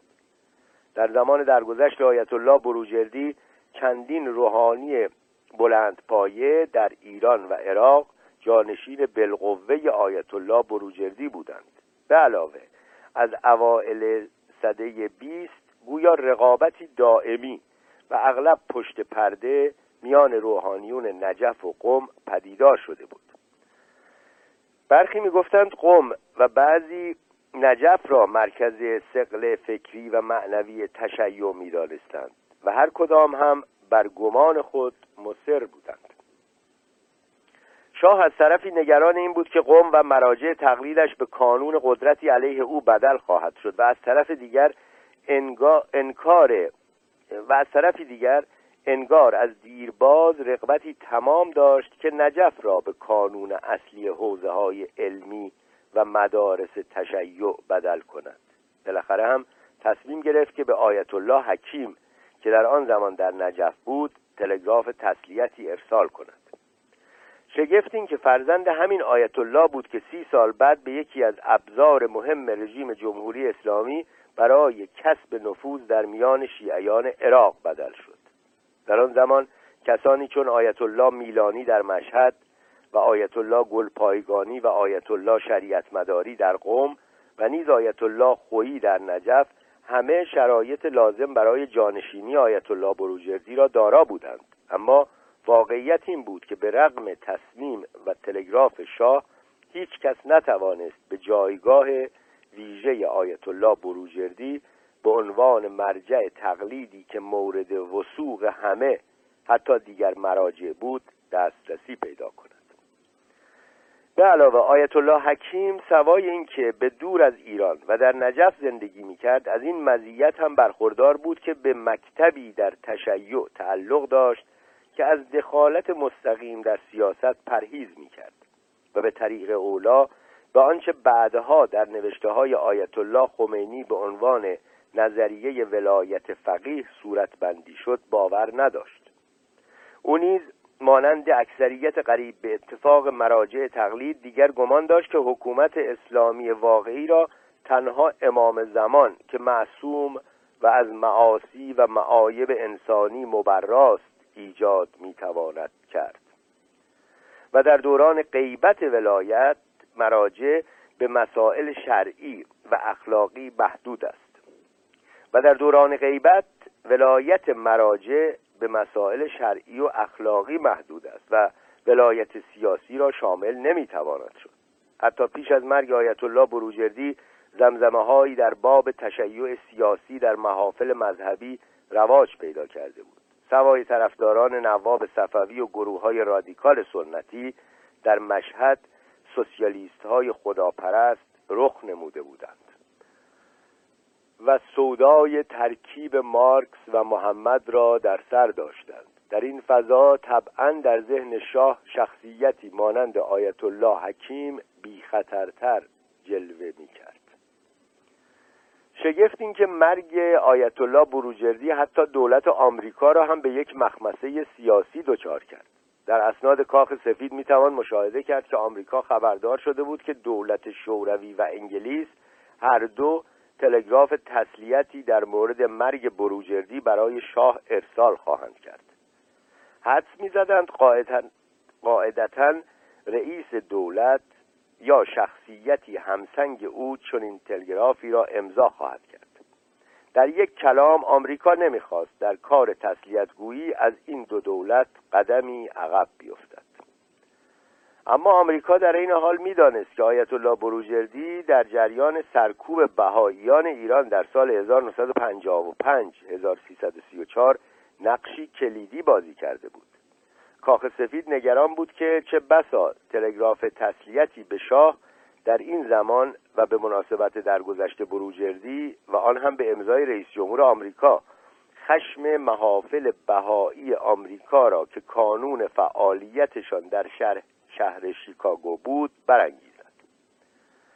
پس از بحث و تبادل نظر بران شدند که به جای تلگراف تسلیت مکتوب سفیر آمریکا در دیدار رسمیش با شاه مراتب همدلی ریاست جمهور آمریکا را در غم درگذشت آیت الله بروجردی شفاهن به اطلاع شاه برساند.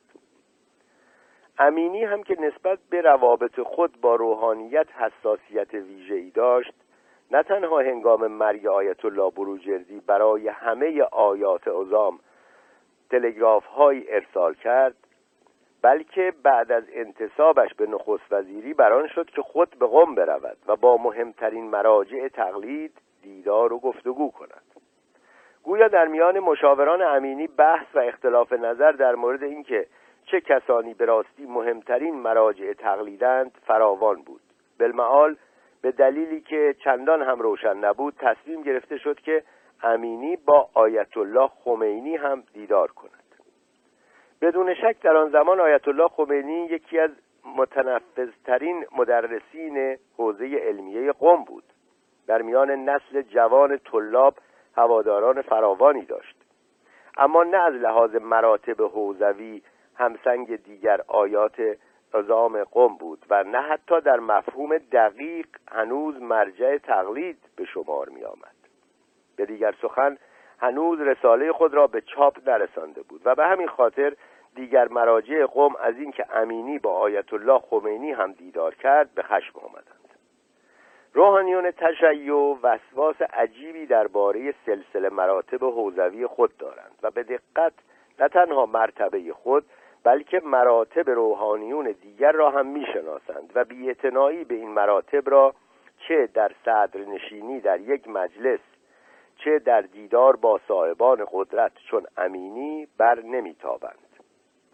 آیت الله شریعت مداری که هم از لحاظ سوابقش به عنوان مرجع تقلید خود را مقدم بر آیت الله خمینی می‌دانست و هم سلوک سیاسی آیت الله خمینی را مغایر با تعادل و میان روی خود میشمرد به ویژه از تصمیم امینی به دیدار با کسی که در آینده رقیب و معاند او شد براشفت گرچه امینی به پرگویی و سخنرانی سخت طولانی و دراز شهرت داشت اما در دیدارش با آیت الله خمینی فرصت چندانی برای سخن گفتن پیدا نکرد. بیش و کم در تمام طول دیدار خمینی صحبت یا دقیقتر موعظه کرد و امینی گوش داد. سخنانش را با ذکر این نکته آغاز کرد که شما که عهدهدار دولت هستید طوری به نفع مردم و اجتماع گام بردارید و خدمت کنید تا در پیشگاه خداوند متعال و وجدان خود احساس مسئولیت و تقصیر ننمایید. می گفت مملکت ایران تا کنون صدر اعظمها و نخست وزیران فراوانی به خود دیده. برخی چون امیر کبیرها قائم مقامها و نخست وزیران دیگر مورد استرهام مردمند.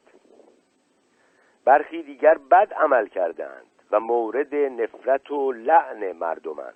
جالب اینجاست که در ذکر اسامی نخست وزیران مورد استرهام ذکری از مصدق نیست.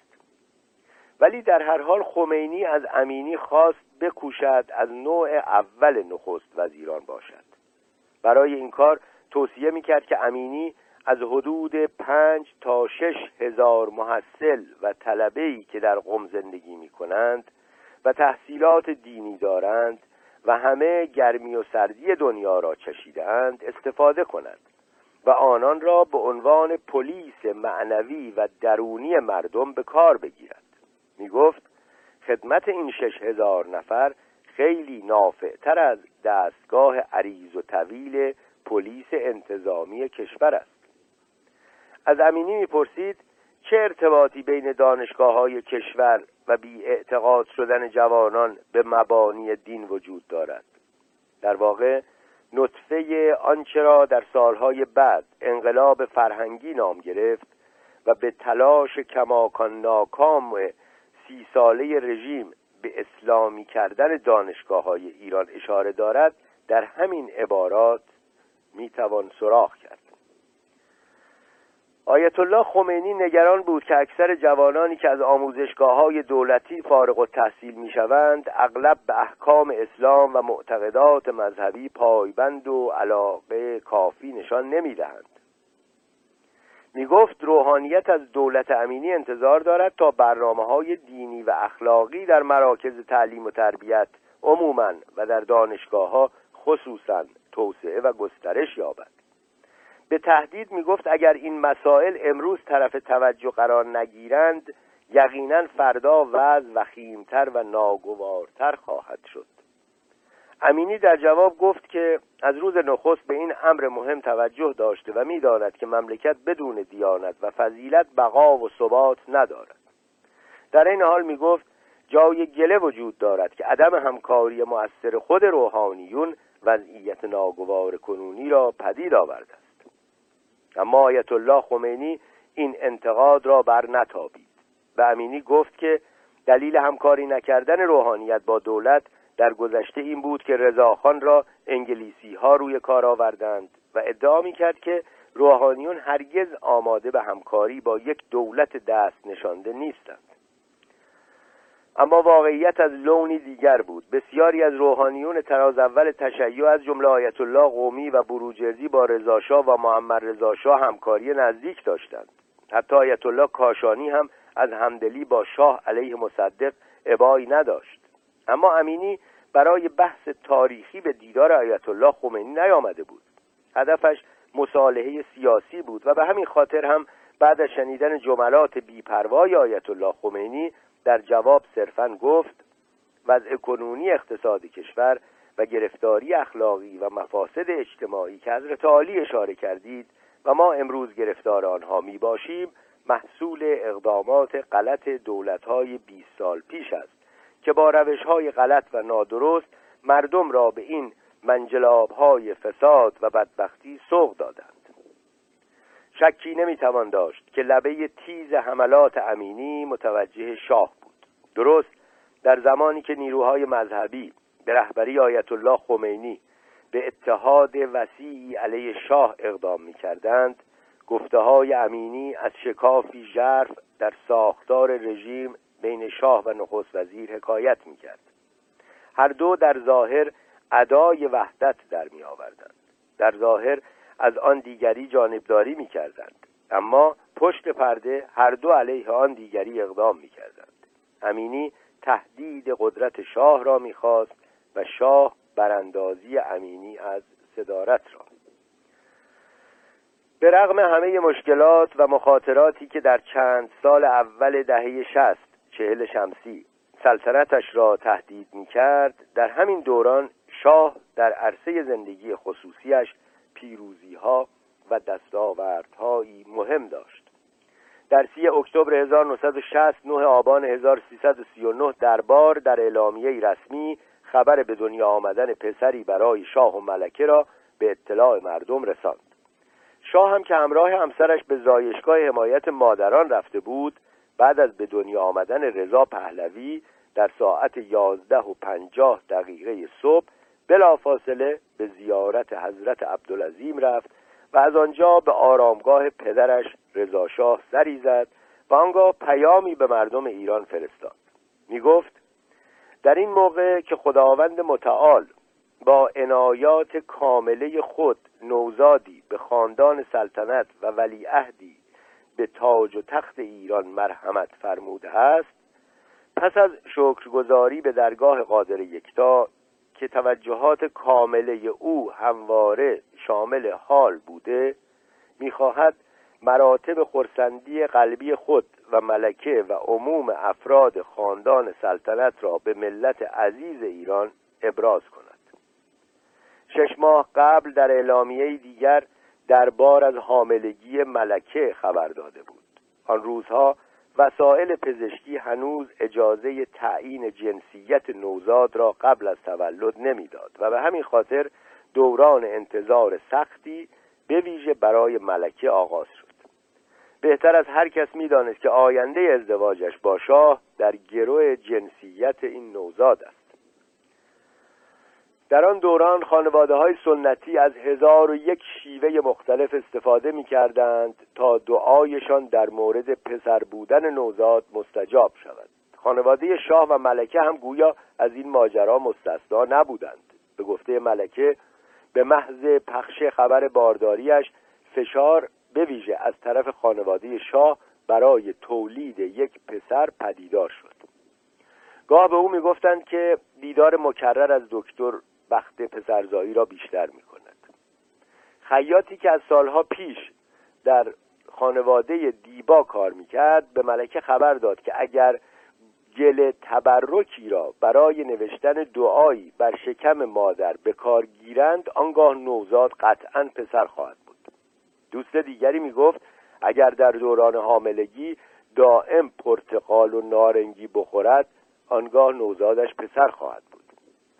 بعضی دیگر در آن سالها بستن دعا و تعویز را کارساز می دانستند اما ملکه چاره جز انتظار نداشت. در خاطراتش با صداقتی ستودنی می نویسد اشک در چشمانش حلقه بست وقتی شنید نوزادش پسر است. می‌گوید در همان لحظات از خود میپرسیدم که اگر دختری زاییده بودم فرجامم چه می‌شد؟ روز قبل از زایمان دکتر متخصصی که قرار بود بر کار زایمان نظارت کند یعنی دکتر جهانشاه صالح که از همان خانواده پرآوازه الله یار صالح بود ادعا کرد که فرزند آینده شاه و ملکه پسر خواهد بود. شاه در همان روز در مصاحبه مطبوعاتی گفته بود که در مقام یک پدر برایم بین پسر و دختر هیچ تفاوتی نیست ولی متوجه شدم که مردم و مطبوعات همه ترجیح می‌دهند نوزاد ما پسر باشد و من هم با تیب خاطر با این نظر همسو و همراهم.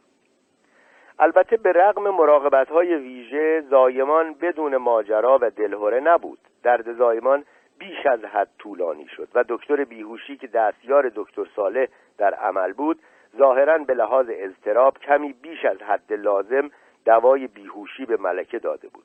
نوزاد کمی قبل از ظهر به دنیا آمد و شلی که چهل و یک گلوله توپ این خبر مهم را به گوش مردم رساند. خانواده سلطنتی و شاه همه بیرون از اتاق ملکه به جشن و سرور مشغول بودند.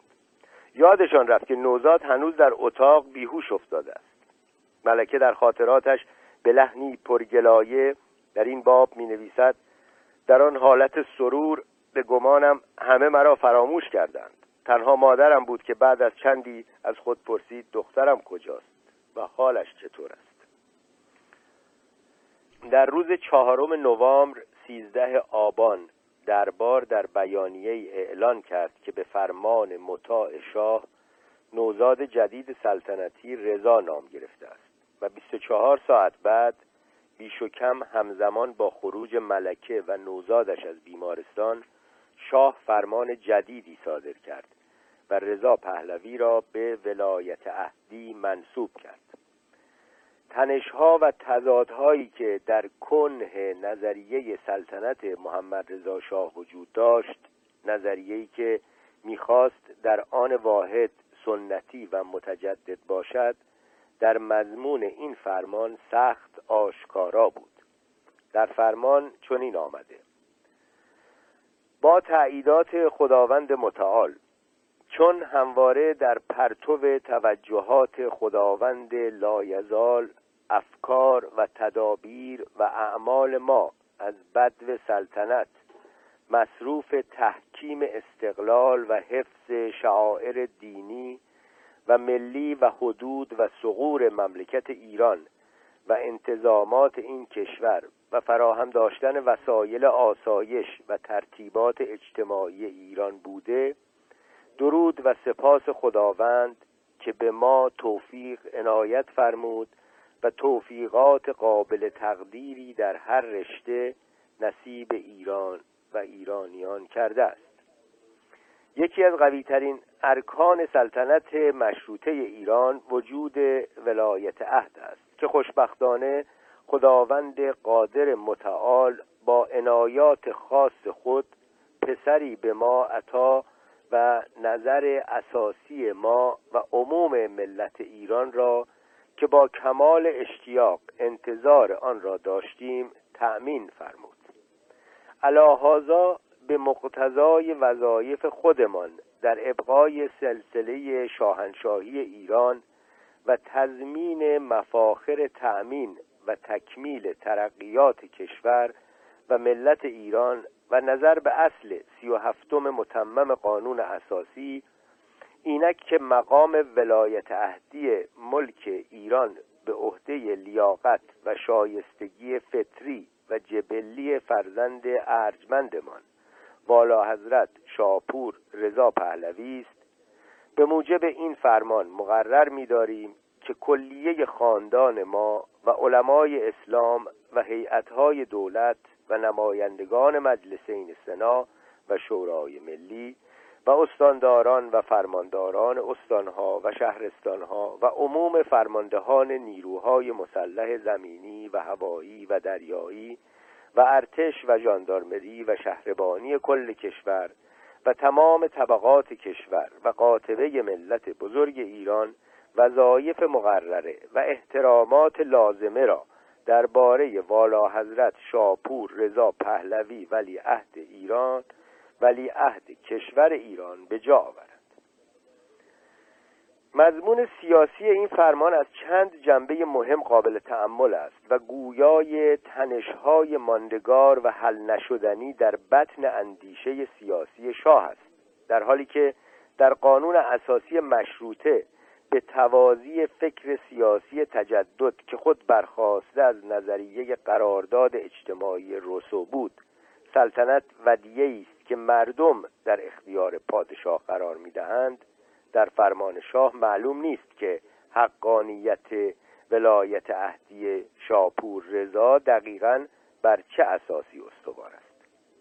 زمانی شاه از لیاقت و شایستگی فطری و جبلی فرزندش سخن می‌گوید و زمانی از مقتضیات وظایف خودش در ابقای سلسله شاهنشاهی.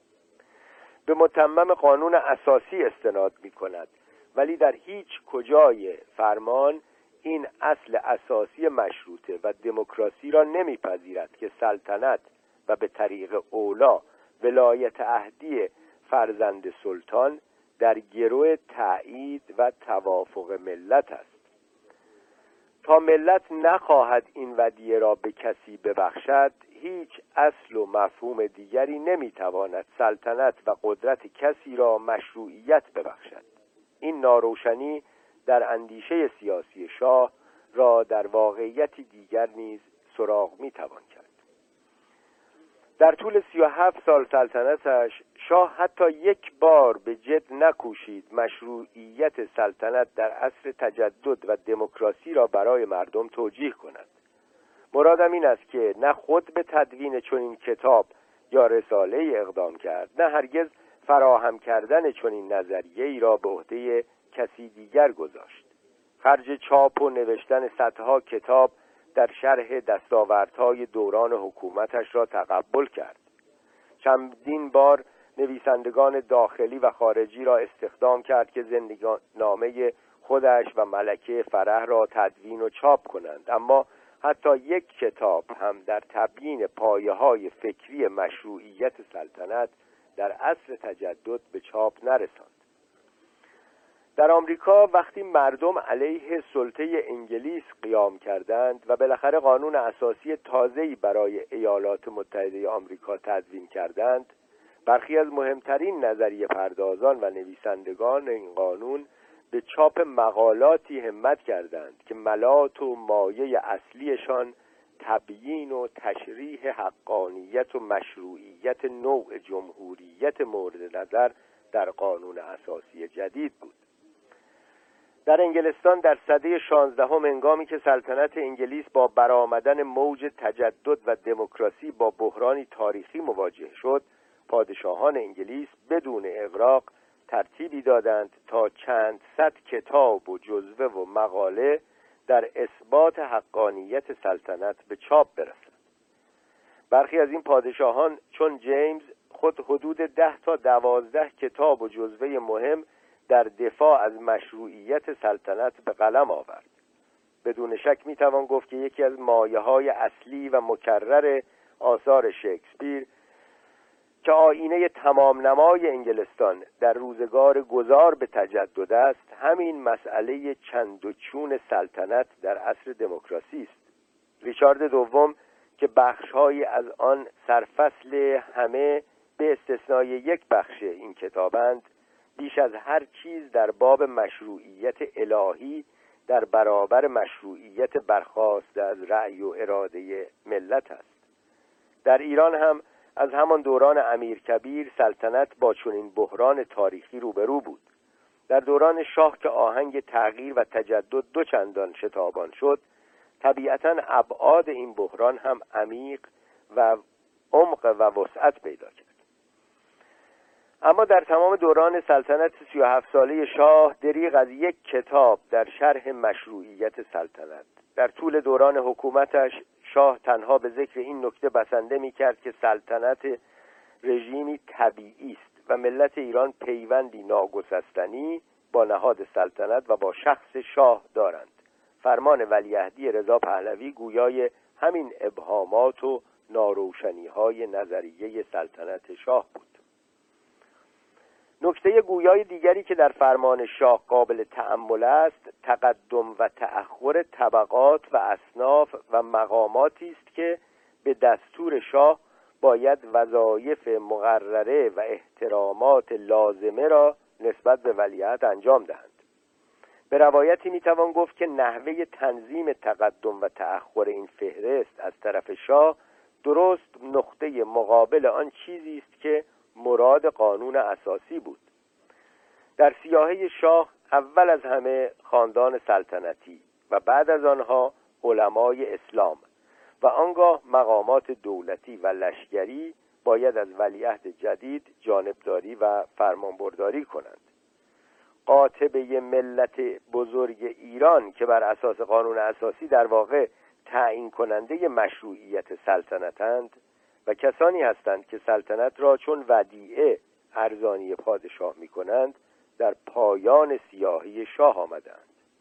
در یک کلام مشروعیت مقام ولیعهدی آنچنان که در فرمان شاه مستطر و مسروح بود بیش از هر چیز برخواسته از میل و فرمان شاه بود و جانبداری ملت در واپسین درجه اهمیت جای داشت. حدود چهار ماه بعد از صدور این فرمان دربار در 20 مارس 1961 29 اسفند 1339 با صدور بیانیه جدیدی خبر داد که چون در عناوین سلطنتی و باستانی شاهنشاهی ایران و در ادبیات زبان فارسی عموما به جای ملکه اصطلاح اصیل و فارسی شهبانو به کار رفته است به فرمان همایون شاهنشاه از این پس عنوان رسمی شهبانوی ایران به جای ملکه ایران به کار خواهد رفت. به علاوه در همان زمان به سفارتخانه های کشورهای دیگر در ایران ابلاغ شد که از این پس هنگام اشاره به ملکه فرح به جای واژه ملکه باید از واژه empress فرح یا صرفا علیاحضرت empress فرح استفاده کنند خبر تولد ولیعهد در اطراف مملکت از راه مجالس و مراسم ویژه جشن گرفته شد. برخی از این مجالس خودانگیخته بود و برخی به تشویق دولت صورت می گرفت در این حال مخالفان رژیم هم با موجی از شایعات ویرانگر به استقبال این خبر رفتند. برخی مدعی شدند که شاه از تولید مثل ناتوان است و ملکه صرفا به بارداری تظاهر کرده بود. بعضی ادعا می کردند که فرزند شاه و ملکه در واقع دختر بود و در بیمارستان با پسری از خانواده دیگر تعویز شد و حتی انتخاب زایشگاه حمایت مادران که در محله های فقیرنشین تهران بود به مستمسکی برای تئوری توطعه دیگر بدل شد. می‌گفتند این زایشگاه را انتخاب کردند تا کار تعویز نوزاد را به سهولت بیشتری متحقق کنند. بعد از چندی سلامت نوزاد به موضوع شایعات معاندان بدل شد. می‌گفتند فرزند شاه و ملکه کرولال است و برخی دیگر ادعا می‌کردند که نوزاد از فکر و ذهن سالمی برخوردار نیست. بسیاری از این شایعات نخست از رادیو پیک ایران که به حزب توده وابسته بود پخش می‌شد. در سالهای پس از تولد رضا زندگی خصوصی دختر شاه شهناز هم که در آن زمان همسر اردشیر زاهدی بود به ملات شایعات گونگون تبدیل شد. می‌گفتند روابط شهناز با شوهرش و نیز با پدرش شاه تیره است. شایع بود که شهناز به افسردگی و دیگر دشواری های روانی دچار است.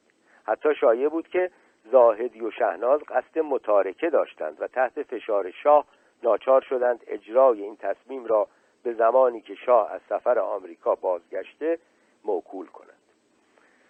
بالاخره هم پس از چندی این متارکه انجام شد و همانطور که از یادداشت‌های